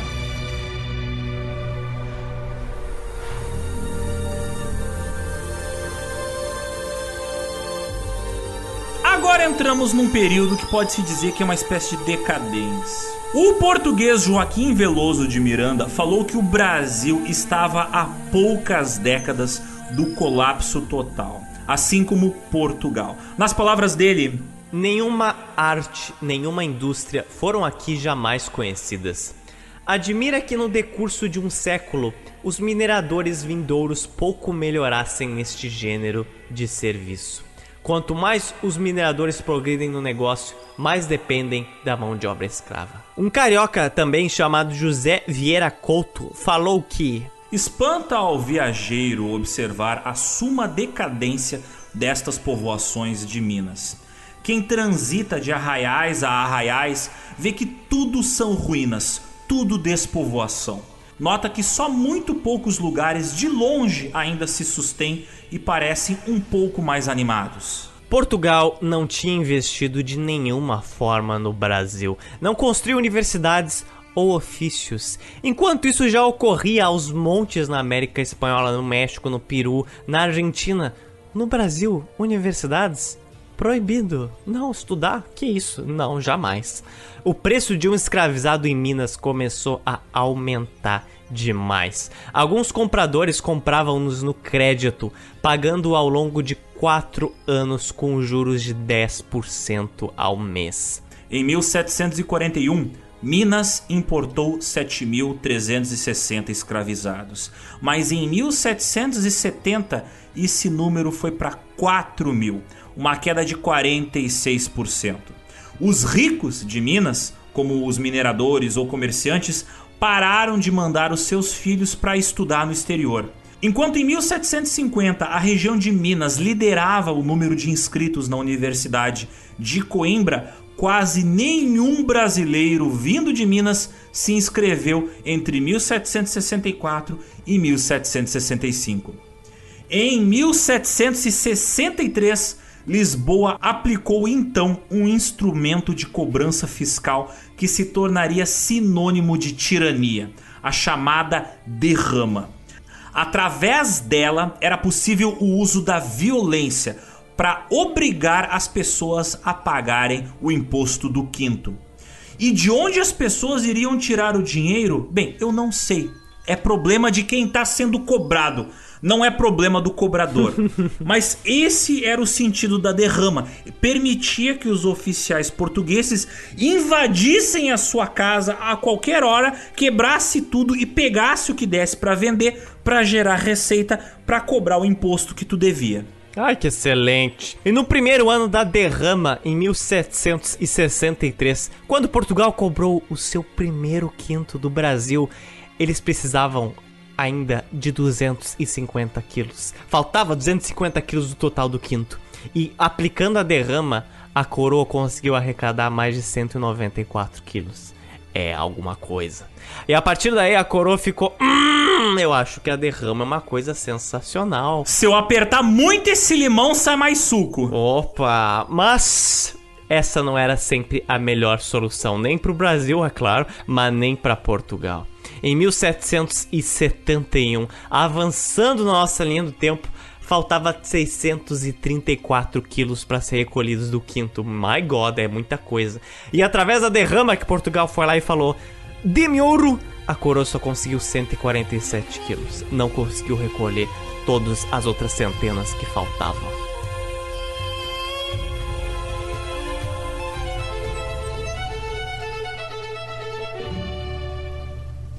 Mas antes, adivinha o que eu fui fazer hoje? Ai meu Deus, será que eu pergunto? Eu fui no dentista e sabe o que que isso me lembrou? Ah, diga. Um certo personagem que ainda não apareceu nesta pauta. Mas antes de falar dele, precisamos introduzir alguns aspectos deste período que a gente vai entrar agora. Os nossos ouvintes mineiros já estão aqui, ó, com a faca e o tridente na mão. Como GeoPizza vai deixar de fora isso aqui? É impossível, ela vai ignorar esses personagens? Não, segura aí. O que acontece aqui, nós já avançamos um pouquinho na nossa linha do tempo, Alexandre. A gente está se aproximando do final do século XVIII. E Minas, que já era pobre, já era um lugar triste e sem nada para você fazer lá, agora estava um lugar como? Mais pobre, mais triste e com menos coisas para fazer. Ai, só delícias. Só se falava pelas ruas de Ouro Preto, de Vila Rica, sobre a derrama e o quanto a derrama tinha condenado as minas. Só se falava do ódio a Portugal. Como eu já comentei em ocasiões anteriores do GeoPizza, antigamente não tinha Facebook para as pessoas fazerem testão ou Twitter para as pessoas cancelarem o amiguinho. Como é que as pessoas faziam para reclamar das outras pessoas naquela época? Normalmente, primeiro você tinha que ter dinheiro, segundo tinha que saber ler e escrever, terceiro você mandava imprimir um monte de panfleto e distribuir esses panfletos anonimamente. Claro, você tá mandando um texto, né, reclamando de alguém, para não ser morto, esse panfleto tem que ser distribuído, impresso e distribuído de maneira meio anônima. Isso acontecia nos Estados Unidos, acontecia na Europa e começou a acontecer aqui no Brasil. Vejam só, panfletos começaram a ser impressos e distribuídos ali pela região de Minas, xingando Portugal, como alguns que foram feitos pelo próprio ouvidor de Vila Rica, o juiz da região Tomás Antônio Gonzaga. Então, olha só, o juiz de Vila Rica tinha dois shifts de trabalho, dois empregos, por assim dizer. De dia, ele era juiz, mas de noite, ele era um grande marqueteiro contra o seu próprio emprego, contra Portugal, que simplesmente empregava ele. Grupos de comerciantes, militares e governadores se articularam para acabar com essa tirania feita pelo processo da derrama e dar, claro, um pouco mais de autonomia à região das Minas. Dentre esses grupos insatisfeitos, teve um deles que se sobressaiu aos demais, principalmente porque os seus membros, eles tinham um grande poder financeiro. Eles se divulgavam muito mais, mas existe também um fator muito importante, que era que esse grupo era de gente muito, muito chata. Tipo assim, eles não calavam a boca. Um deles, de 43 anos de idade, era o mais pobre, por assim dizer. Era dito que ele defendia publicamente em todos os lugares que ele ia, em lojas, bordéis, residências de ricos ou de pobres, que uma revolução tornasse Minas Gerais independente de Portugal. O cara era polêmico. Era uma pena, dizia ele, que uns países tão ricos como esse, as Minas Gerais, estivessem reduzidos à maior miséria. Só porque a Europa, como uma esponja, lhe estivesse chupando toda a substância. E esse maluco, ele assim, ó, ele foi extremamente versátil. Ele foi de todas as ocupações que você imagina. Cara, ele tentou ser minerador, não deu certo. Foi um tropeiro, também não deu certo. Depois ele virou um dragão, mas não é tipo um dragão ser mitológico, né? Ele era o nome da infantaria a serviço de Portugal e não conseguiu, mudou de emprego. De vez em quando ele fazia uns frilas, fazia uns poemas e muito raramente ele arrancava os dentes de algum mineiros aí. Esse cara tinha mais trabalhos do que o seu Madruga no seriado do Chaves. O cara já fez de tudo na vida, só faltava vender churros. Será que ele dava calote também no legal? Interessante. Ah, não sei, não sei. Mas do jeito que era pobre em Minas Gerais, provavelmente não era por culpa dele, era por causa dos impostos. Pelo amor de Deus, qual o nome dessa pessoa, Joe Pizza? Esse era o Joaquim José da Silva Xavier. Por alguns, conhecido como Tiradentes. Mas o Geopizza aqui, ele é conhecido como o JJ, o duplo J, Joaquim José. Ou seja, um Jojo. Oh my god, nós temos um Jojo! Joaquim José. Então você junta os dois. Jo. Nosso Joaquim José é o nosso Tiradentes. Joaquim José é Jojo. Oh my Jojo. Oh my god! O Jojo, ele não estava sozinho nesse grupo. E no time que Jojo integrava, também participava Inácio José de Alvarenga Peixoto, um minerador e poeta que, com o anúncio da derrama, tentou modernizar suas lavras, mas não conseguiu e agora estava todo endividado. Tinha ainda outros caras participando, como contrabandistas, como o militar e comandante Francisco de Paula Freire de Andrade.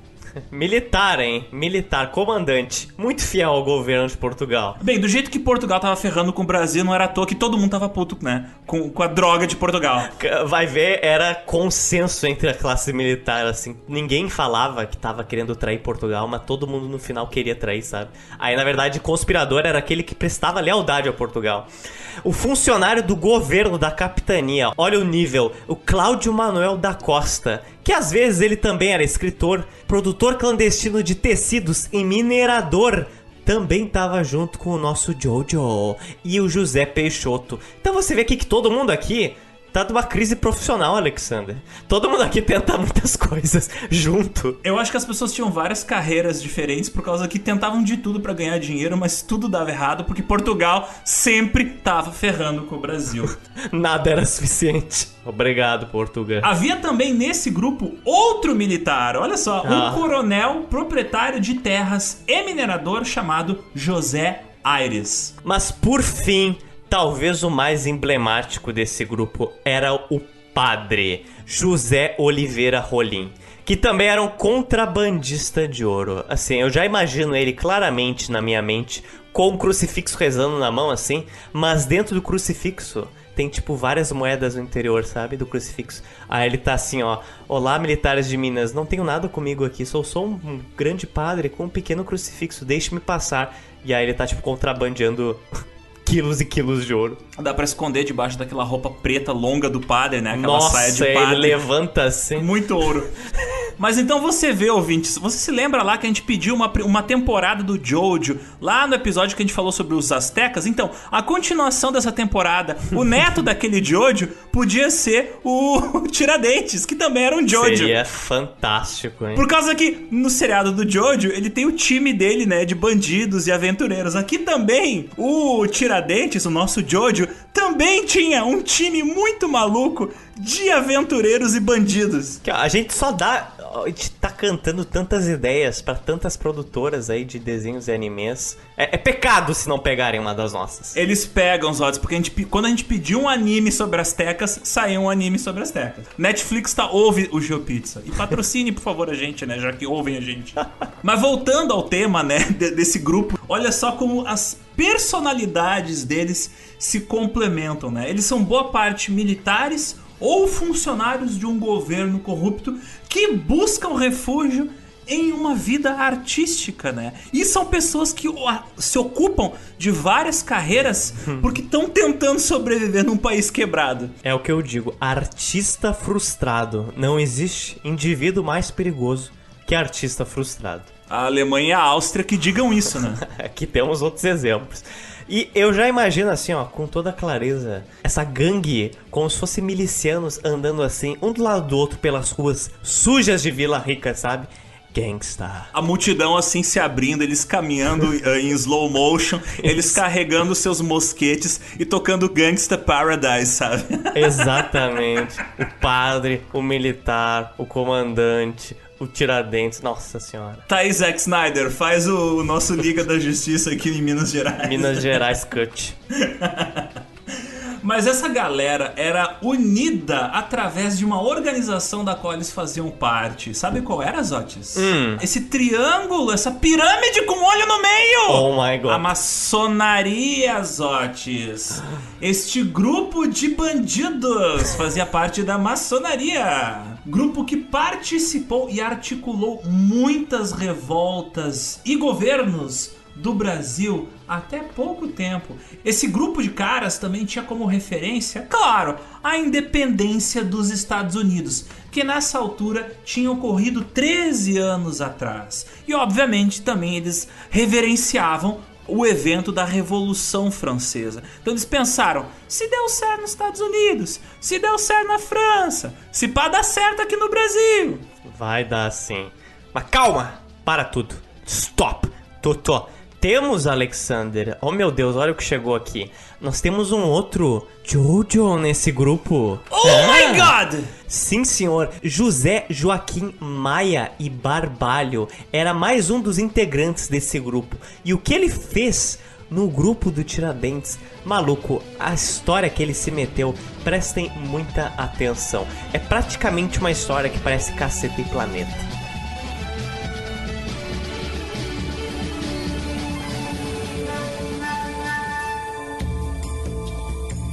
E agora é hora do maior crossover da história, meus ouvintes. É um crossover da Libéria com Minas Gerais. Como é que a gente vai fazer isso? Muito simples. Deixa com o gel. José Joaquim Maia e Barbalho assumiu o codinome de Vendek, V-E-N-D-E-K.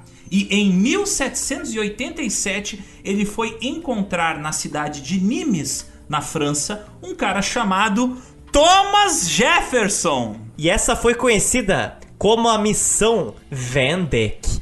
Que assim, ó, se preparem.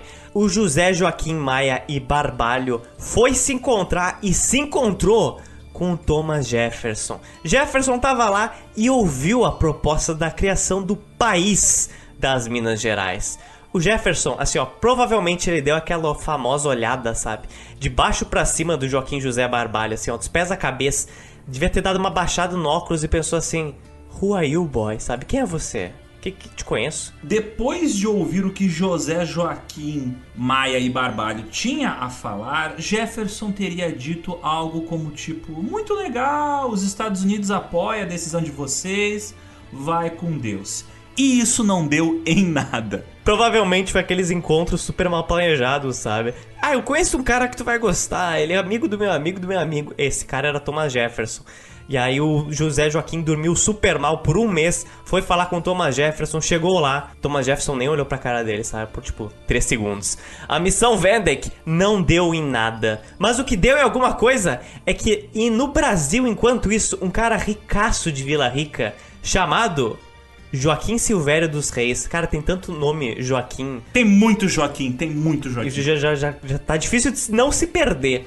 Mas esse ricaço resolveu delatar o grupo do Tiradentes, o grupo dos Jojos, para perdoar as dívidas que ele tinha feito com a coroa portuguesa. E ele falou: Portugal, ó, tem uns malucos aí, tem uns trombadinhos que querem te derrubar. O governo de Minas prendeu todos os envolvidos na, entre aspas, conspiração que negaram sua participação na trama, falando que isso aí foi tudo um mal entendido, que eles estavam bêbados e era tudo mentira. Tudo mentira. Falou que nem o Collor, sonho em devaneio de uma noite de verão.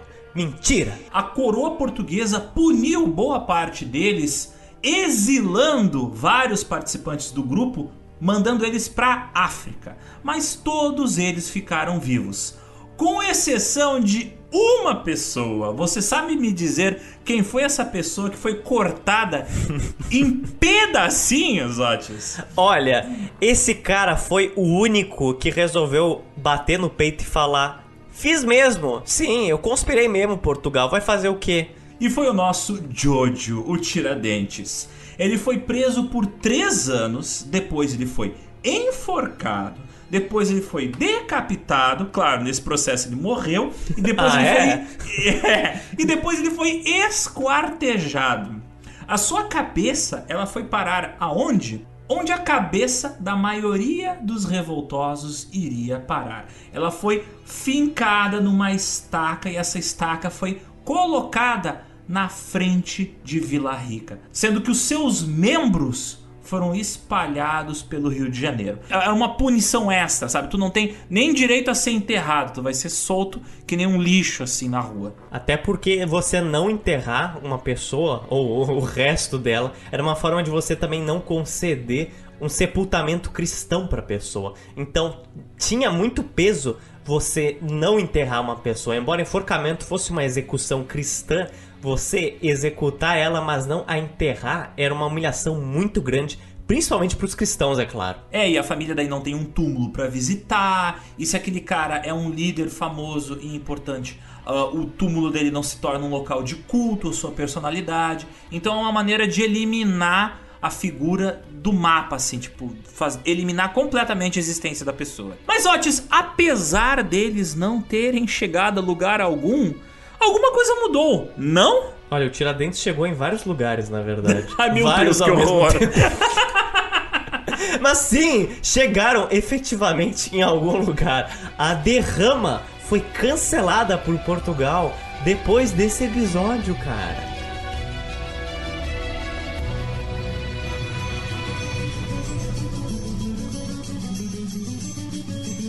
Mas eu te pergunto, Alexandra, a gente está vendo como é que tá Minas? Tristeza, morte, execução, mas adiantou a derrama para Portugal. Ela conseguiu reconstruir as suas milhares de dezenas de casas. Marquês de Pombal teve o que ele tanto queria, sugando o ouro brasileiro. Olha, como responder isso? Em partes sim, em partes não. Portugal foi se reconstruindo aos poucos e a derrama ajudou ela muito a isso. Mas ao mesmo tempo que ela sugava a alma do Brasil, Portugal, outro país sugava a alma de Portugal. Essa era quem? England, Inglaterra. O Tratado de Methuen, estabelecido entre Portugal e a Grã-Bretanha, permitia a venda de tecidos e outras manufaturas feitas na Inglaterra em território português sem a cobrança de impostos. Em contrapartida, a Inglaterra receberia vinhos portugueses. O acordo era uma maravilha para a Inglaterra, já que o Império Português tinha uma população bem grande, mas quase nada de indústrias têxteis.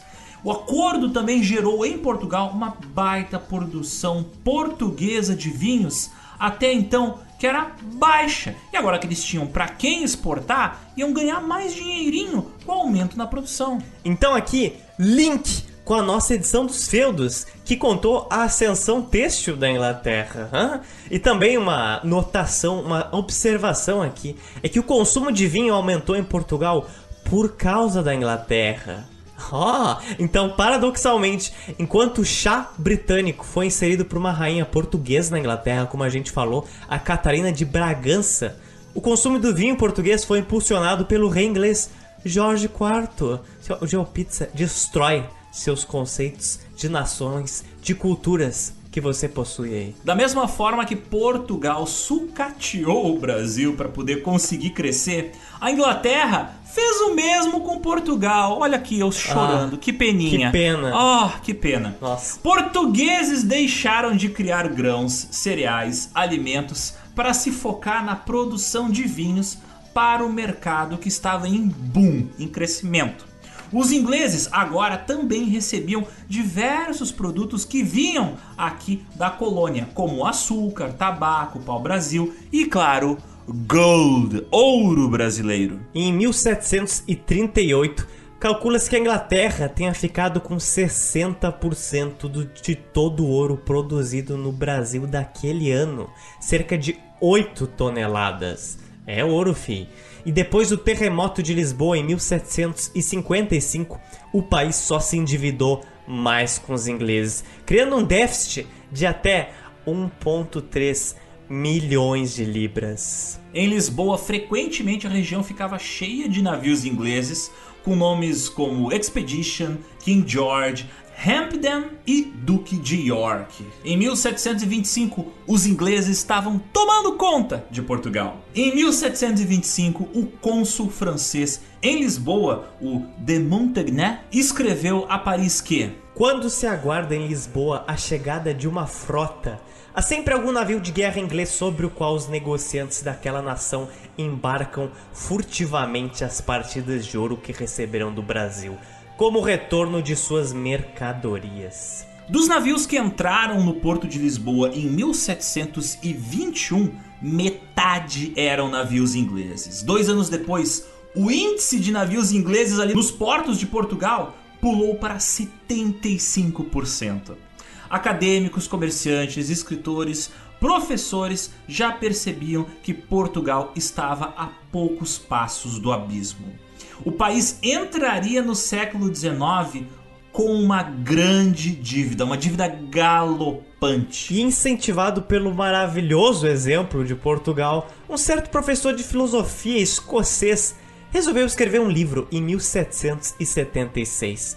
Nesse livro, ele falou que Portugal era um exemplo de como não ser um país. ele falou que Portugal tinha tudo para ser um país rico, um dos maiores do mundo junto com a Inglaterra mas Portugal não escolheu isso. Para ele, o ouro, na verdade, fez mal para Portugal. Antes de possuir o Brasil, uma das colônias mais ricas e mais férteis do mundo, dizia ele, os portugueses fabricavam produtos. Mas depois da descoberta do ouro aqui na terra brasilis, a indústria portuguesa tinha definhado. A corte portuguesa acreditou que graças ao ouro das minas conseguiriam comprar tudo o que quisessem, já que eram donos de uma terra onde o dinheiro literalmente brotava do chão. Mas mesmo assim, sua população era pobre e seu comércio era fajuto. Mas qual o nome desse professor escocês? Diga-me, João Pizza. Um tal de Adam Smith. Ele escreveu em Riqueza das Nações em 1776 esses detalhes. Smith, que embora seja um cara que você pode aí, discordar na sua casa ou concordar com as visões dele, ele foi um dos principais economistas da época, que cunhou alguns termos econômicos e conceitos que foram mais tarde desenvolvidos por vários outros economistas nos séculos seguintes e hoje explicam, em alguns detalhes mais do que outros, muitas das coisas que acontecem hoje em dia.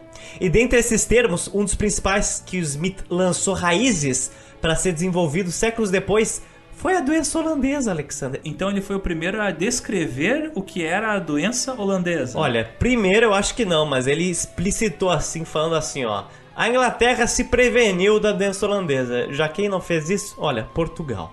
Ele pontuou isso. E a doença holandesa é quando um país ou território baseia quase toda a sua economia em alguma matéria-prima ou algo específico. E quando esse algo específico acaba, o país entra em crise profunda. Boom, explosion.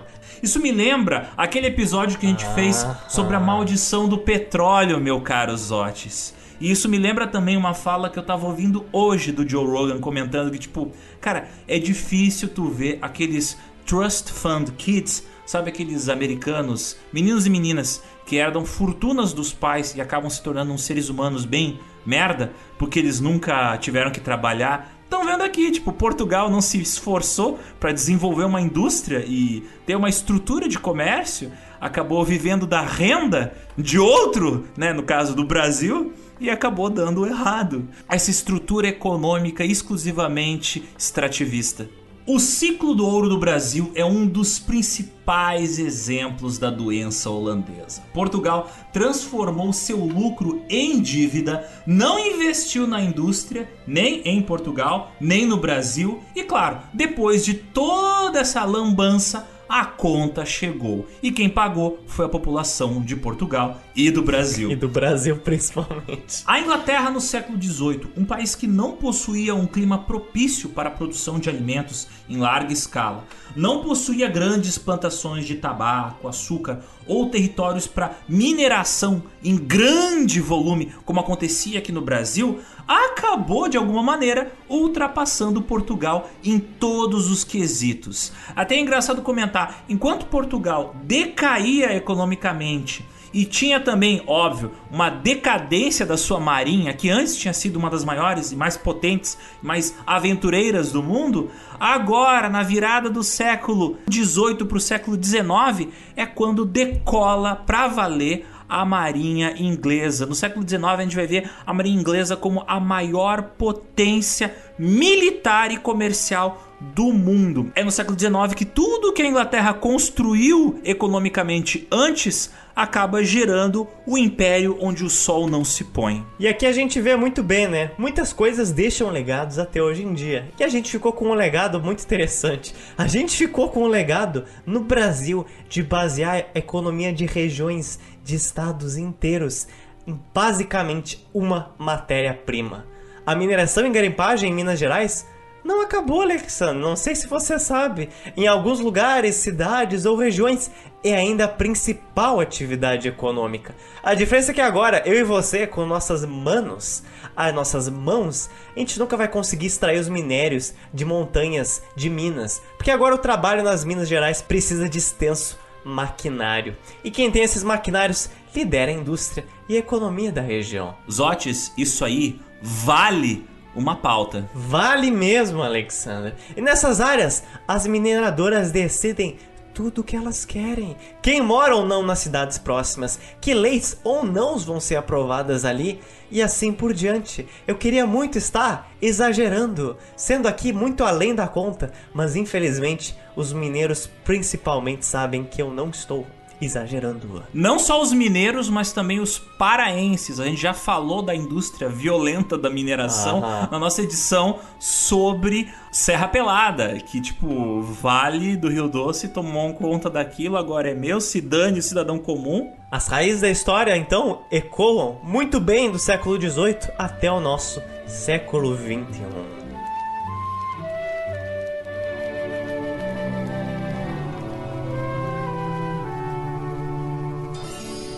Mais otes, chega de chororô, chega de ouro roubado daqui do Brasil para construir uma cidade que depois vai ser destruída por um terremoto. Chega de crise econômica, chega de tirar os dentes. Eu quero saber quais são as dicas culturais que você tem para os nossos ouvintes. Aqui, ó, de tema de estudo, a gente dá muita coisa, né? A gente, a gente realmente indica vários livros, artigos, e eu até indiquei vários na primeira edição.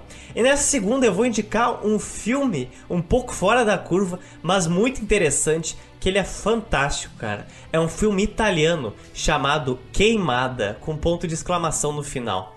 Ele é um filme de 1968 e o que, que ele fala? Ele fala de uma colônia no século XIX de Portugal, só que é no Caribe, numa ilha chamada Queimada. E essa ilha teve uma revolta escravista gigantesca que deu, entre aspas, errado, porque Portugal tocou fogo na ilha inteira. E aí a ilha se tornou conhecida como Queimada. Mas nesse filme, um colono inglês é enviado para lá para incitar a revolução da colônia para que a Inglaterra tivesse mais controle sobre a ilha e destronasse Portugal como potência econômica. Esse filme tem inteiro no YouTube e vale muito a pena você ver, porque é daqueles, daquelas épocas que era preciso montar todo o cenário. Então aquilo te dá uma sensação bem grande assim de tipo, uau, isso realmente existiu, embora fosse seja um filme totalmente ficcional. Ele é muito interessante, tem vários paralelos com a história do Brasil, mas também com a independência do Haiti. Quando os Odds fala que é realmente as coisas eram filmadas, literalmente tem uma cena ali por volta de uma hora e 12 minutos, onde literalmente os caras põem fogo numa colina Sim. inteira para filmar o filme. Não era computação gráfica, né? 1968, não era uma miniatura, eles puseram fogo de verdade. Tem gente tomando tiro, talvez até de verdade, do jeito que era o cinema na época, né? Galera apanhando, né? Um monte de stuntman morrendo e o Marlon Brando, antes dele estar tá louco do crack, ele ainda, né, Sim, trabalhando, né? Ele ainda não era um preguiçoso, então ele já tá de cabelo branco, mas tá atuando bem nesse tá filme. Tá bem bonito, tá bem bonito. E esse filme é muito interessante porque, como ele se passa numa colônia portuguesa, vários trechos dele são em português, né? De verdade. Só que aquele português da década de 60. Então tu consegue ouvir no meio de umas frases em inglês ou em italiano, se você estiver vendo o filme na linguagem original que vai soltar aquelas, aquelas dublagens em português de década de 60 muito engraçada. Eu também teria, obviamente, que indicar um filme, né, meu querido Zota? Por favor. Então, qual o filme que eu vou indicar? Qual? O mais óbvio de todos. Um filme brasileiro muito bom dos anos 70, recomendo a todo mundo. Talvez alguns de vocês tenham visto no colégio, não tenham gostado, mas vale a pena ver. Eu vi ele depois de velho, ele é um filme muito bom, chamado Os Inconfidentes de 1972. Eu acho um filme legal porque ele foi filmado nos lugares onde aconteceu, né? Ah. A chamada Inconfidência Mineira. A galera tá apanhando em lugares e sendo presa por correntes que provavelmente foram usados na época do período que a gente tá falando. Mas, Alexander! Antes! Eu escuto gritos de insurreição mineira vindo de homens barbudos com o nome de JJ José Joaquim Jeremias que eles anunciam algo extremamente importante, não em nome de Portugal, mas em nome de si mesmos. Eles anunciam o Chamando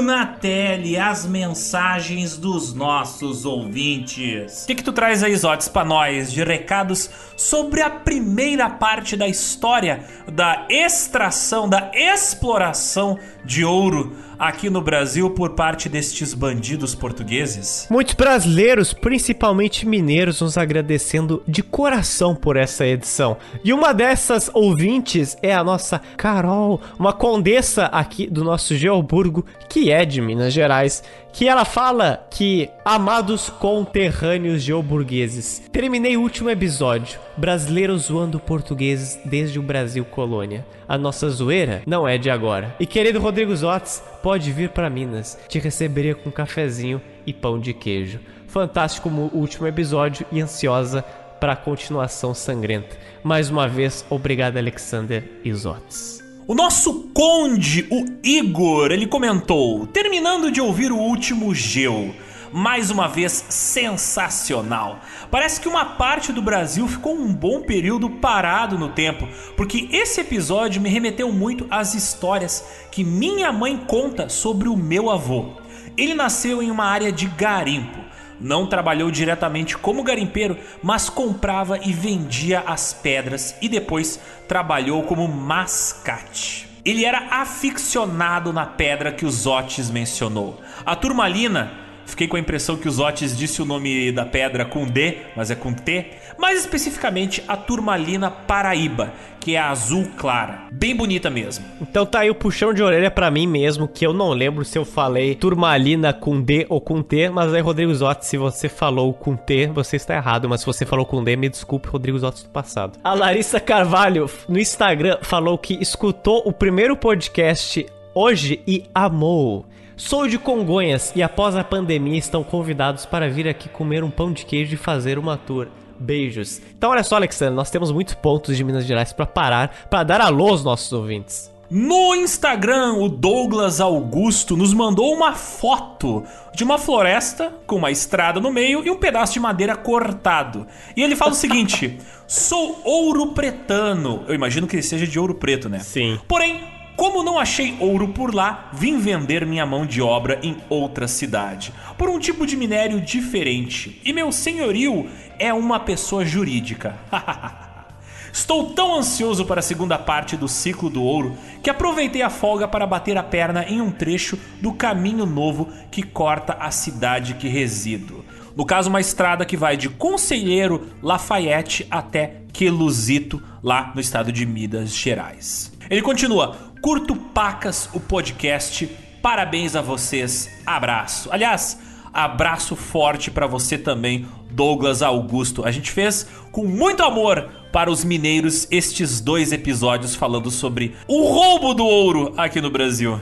Só não entendi por que, que ele mandou essa foto, Zotes, dessa estrada no meio do mato. Burro! O caminho novo. Ah, tá, desculpa. O Mike no Twitter, ele fala: Eu nem sabia que precisava de um podcast com esse tema até chegar um podcast com esse tema. Obrigado. No Twitter também, o user Biroloro1, que tem o subnick que se chama Xixiao, xiao, xioa, xiao, xuxi, au, au, au, au, au, xia, xixi, xixiao.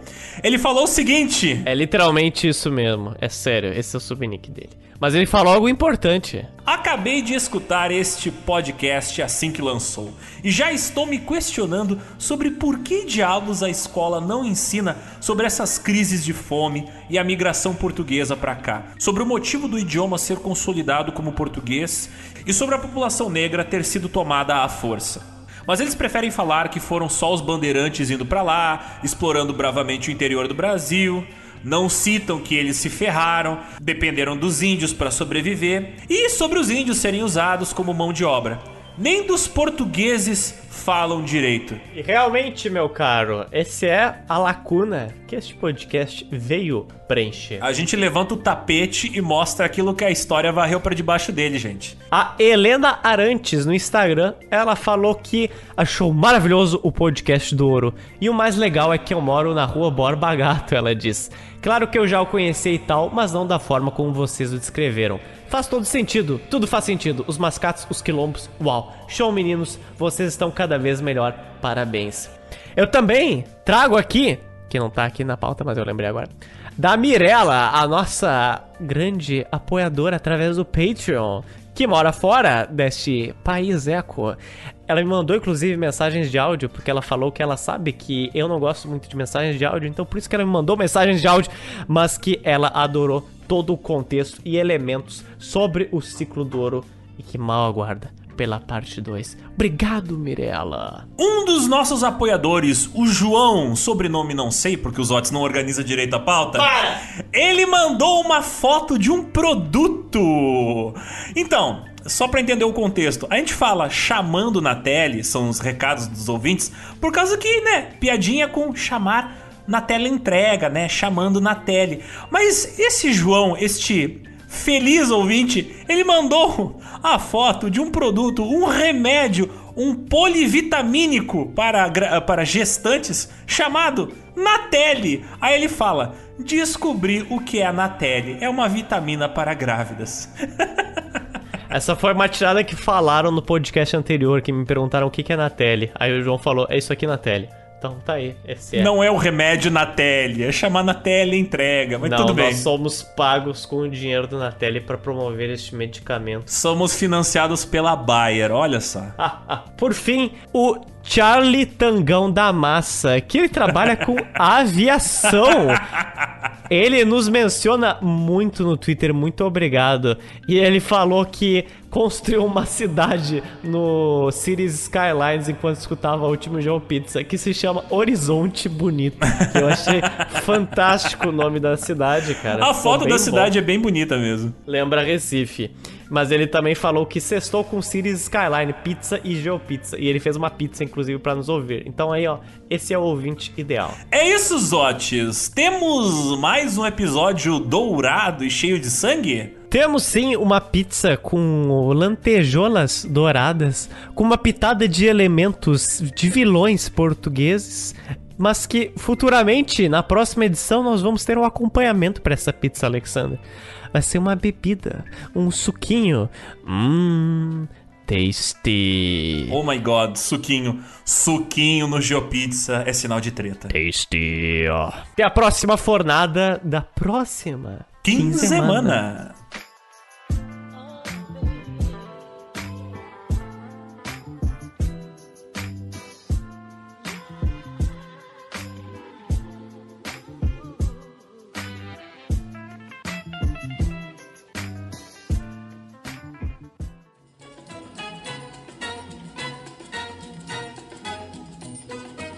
Ai, Zotes, assim, ó, eu tenho me estressado ultimamente com tanta gente, mas é só trabalho. E tu, com quem que tu tem te estressado ultimamente pela internet? Sabe o Homem de Ferro quando ele dava ordens pro Jarvis Eu tenho vontade de fazer isso com o Instagram do GeoPizza, porque é tanta mensagem. Às vezes dá vontade de falar assim, ó, Jarvis, favor responder as 99 mensagens que eu tenho no GeoPizza. Muito obrigado. Assim, ó, queria estar sendo irônico, não estou, mas tem dias que são mais de 50 mensagens. É muita coisa. Não parem de mandar. Mas como vocês imaginam, o Rodrigo Zotes é um só, né? Então eu não consigo responder tudo tão rápido. E uma coisa que eu faço nos stories é que muitas pessoas me enviam assim modificações arquitetônicas da sua cidade, sejam boas ou ruins. Normalmente é ruim, né, Brasil? E aí eu compartilho. E aí, teve um dia fantástico. Eu já tive muitos eu já tive muitos diálogos sem noção. Eu já tive muita gente que forçou muitas coisas no GeoPits, mas esse aqui eu precisei destacar porque eu não fiz nada. Eu não fiz nada, eu fiz nada mesmo. Eu nem vi a mensagem do cara. E ele conseguiu me perguntar uma coisa e ficar brabo comigo e me xingar tudo ao mesmo tempo sem eu ter feito nada. Tipo, eu nem vi a mensagem dele. Mas o que deixa toda a situação mais engraçada, Zotes, é que hum. esse, esse jovem mancebo, ele é um português Ô, destes portugueses. É, portugueses uh, chateados com o fato que a gente critica o governo português lá de 1600, eles resolvem incomodar o GeoPizza. eu acho que nem ele nem chegou a ver isso, cara, porque sinceramente. Bom, acontece que eu compartilhei uma coisa de Madrid, um prédio de estilo neoclássico que virou um Burger King, literalmente. Ele virou tipo um quadrado do Burger King.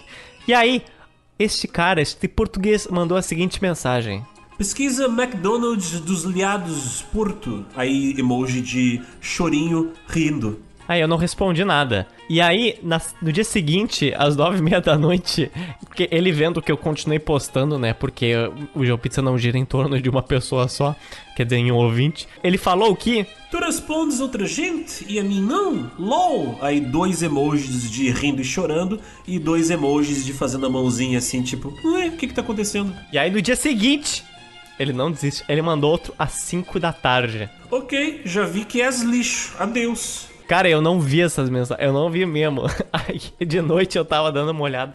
Aí eu respondi às 7h45 da noite. Eu, eu só li, eu fiquei olhando, caraca, esse cara é doido, mano. Aí eu só respondi, carência em tempos de pandemia. Aí ele me respondeu, lixo. Aí eu falei, ora pois. E ele continua. Não, aí é que o cara fica putaço, né? Ele fica revoltadaço. Ele fica res... mesmo. Ele responde pros Otis. Agora já estás a responder? É porque te chamei de lixo e etc. Épico. Enfim. A revoarzinho e diverte-te com a geografia e destruição dos monumentos brasileiros. Fica bem. Cara, é, foi tão engraçado porque eu só falei hora pois e o cara pistolou. Aí eu, bom, vou zoar ele mais ainda, né? Porque é assim que eu vivo. tu, não, isso aí que tá. Os Otis é o cara assim, ó, mais uh, low profile. Tudo que é palavrão que eu coloco na pauta, ele censura. Aí, tipo, pra arranjar briga na internet, ele vai lá e arranja briga. Tipo, ele encarna eu no, no pior momento. A, a segredo para deixar as pessoas irritadas é sempre ser extremamente irônico. Inclusive, é uma das coisas que a Betina fala. A Betina tá comigo há anos e até hoje ela não sabe o que eu falo que é ironia ou é sério. De tão bem que eu falo as coisas. Aí eu, bom, vamos ser irônico. Aí eu falei pra ele: Alô, por favor? Quero um, entre parênteses, um extenso pastel de Belém. Dois, entre parênteses, dois bacalhaus defumados. No bairro. Aí o português fica mais revoltado ainda e continua a conversa. LOL básico tu, brasileiros sempre frustrados na internet. É por isso que os brazucas são os mais odiados da net. Ao revorzinho triste, aí emoji de beijinho. Dia seguinte eu fui lá e falei: Boa tarde. Gostaria de saber se teve atraso no meu pedido. Acho que o motoboy se perdeu em um vórtice de carência no caminho. Aí o português continua essa pequena batalha textual. Não tens mesmo o que fazer, pois não? nem dorme só de pensar em mim, só por falar em mim, enquanto eu já disse adeus pela terceira vez.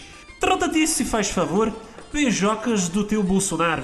Cara, eu, essas mensagens eu li até o final e eu falei algo que eu penso até hoje. Eu falei, até a última linha eu acreditaria que isso era Machado de Assis. Porque o cara falou, trata-te se faz favor. Pelo amor de Deus, cara. Ah, cara, nossa, o que? Essa de Queiroz, velho. Ah. O português deles é 1.0, o nosso é o 5.8, entendeu? É diferente. Aí ele continua. ele não para o raid dele, aí ele responde pros Otis. Como tanto Carlos Drummond de Andrade, mas eles não eram muito frustrados como tu, aí emoji de beijinho. Aí eu falei, verdade. Memórias póstumas de Joe Pizza. Aí ele visualizou e não falou mais nada. Eu fico chateado, esse raid devia continuar. Eu quero acompanhar os próximos capítulos. Eu vou chamar ele de novo. Ou, ouvinte português do raid, eu quero saber, eu, eu quero ver você brigar mais com os Otis. Não, ele não era ouvinte, ele provavelmente só acompanhava o Instagram. Ah, então foda-se. Ele nem olhava, Então, cara. então assim, ó, Cara, o cara não espera, não espera nem 24 horas pra eu responder. Tu acha que ele vai ouvir um podcast de 3 horas? Óbvio que não. De brasileiro, acho que ele não gosta muito dessa gente. Mas enfim, há alguma dos pequenas demonstrações do que vem no meu inbox. É, só amor no inbox do, do GeoPizza. Ainda bem. Não, os ouvintes já, já sabem, né? Eu não tenho redes sociais, por isso a única pessoa. O meu shield. Tá ligado aquele meme do, do cara do, eh, com escudo defendendo uma criança dormindo? Esse é o Zotes. O Zotes é o meu escudo. Eu não, eu não sei nada do que tá acontecendo na internet. Só chega até mim os comentários positivos em relação ao GeoPizza. É, é, uma, é uma equivalência de 5 pra 1, assim. Você precisa de 5 xingamentos pra um elogio. Às vezes é isso mesmo.